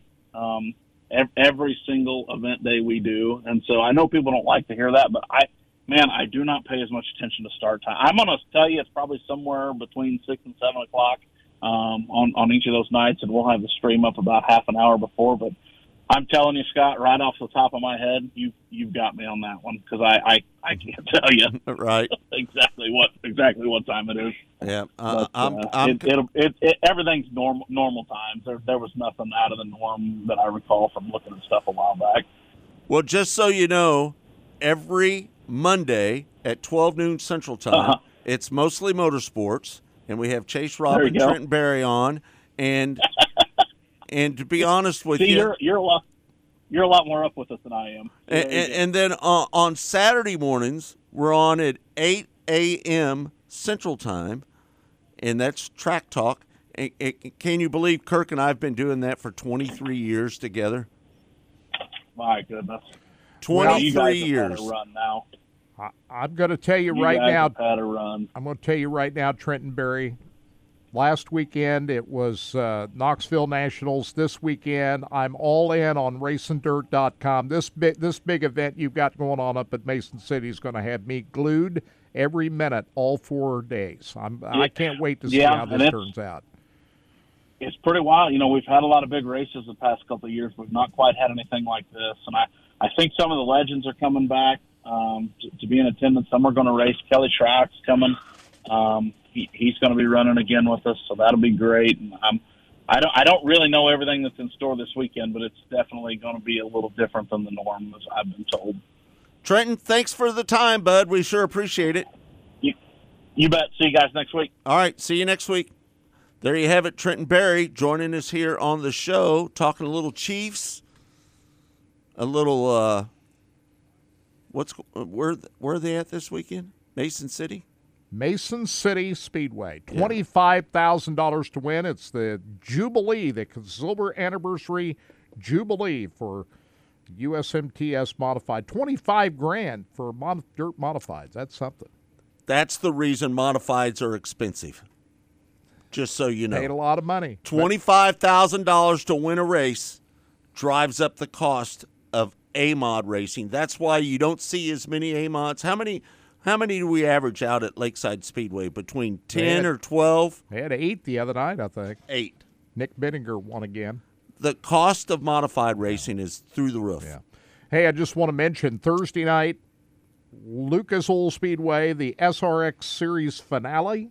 Thursday night. Thursday night. You thinking about heading down there for that? I might. I might head down there. And uh, Friday night, I'll be out at Lakeside Speedway for the non-wing sprint cars. The, they got the uh, USAC Midwest Wingless Racing Association, so looking forward to that. Well, we'll have to call down there and see if we can get on the list. I'm gonna let you. I've gotten all the credentials from all the big events lately. I'm gonna let you handle this one. Can you do that for us? I can do that, Kirk. I can handle it. In the meantime, I'm going to help you clean up the RV. No, you're not. Yeah, I'll be around. You just be in the way. You don't want you, me around. You, just stand there. You you don't do nothing. You just kind of Well, I stand can there. help. No, Yeah. I'll do it. Uh, thanks to Liberty RV for uh, providing us uh, accommodations for all these big events this year. And, and don't forget, um, August nineteenth, they're going to be giving away the uh, the Z06 Corvette, the 2023 Z06 Corvette with the Z07 performance package. It's pearl white Metallica tricoat color. I hope Kirk and I win it. It makes 760 horsepower. It's a 5.5 uh, LT V8 engine. It goes from zero to 60 in 2.6 seconds. It's an eight-speed automatic, and You can't buy any more tickets. you can't buy It's any more tickets. No, It's it's, all closed done. down. Yeah. But the drawing is this Saturday. Yeah. So we'll find out. Hey, Kirk. Hopefully, we'll win that. How many? We, we've got over 500 tickets, don't we? Or five over five hundred dollars worth of tickets. Over five. Yeah. I got 190 tickets, and you got how many? Three hundred and fifty. 350. Yeah. So that's Or- just that's nearly 500 tickets. Yeah. That's we got a shot. We got a shot. Yeah, no doubt. All right. Thanks everybody for tuning in to Mostly Motorsports. It's all brought to you by Rod End Supply, featuring the POWRi Midwest Lightning Sprints. They're going to be racing this Friday night down at Electric City Speedway. Get down there and check them out. They're a great organization, and uh, we can't thank Bob Douglas enough for being a part of Mostly Motorsports. He's such a great guy. I got to see him quite a bit down there. They've got they've got some new equipment coming out, and they've got some uh, aluminum balls in their Heims ends that that that they're bringing out, and I think it's going to be state of the art stuff. So check it out over there at rodendsupply.com. All right.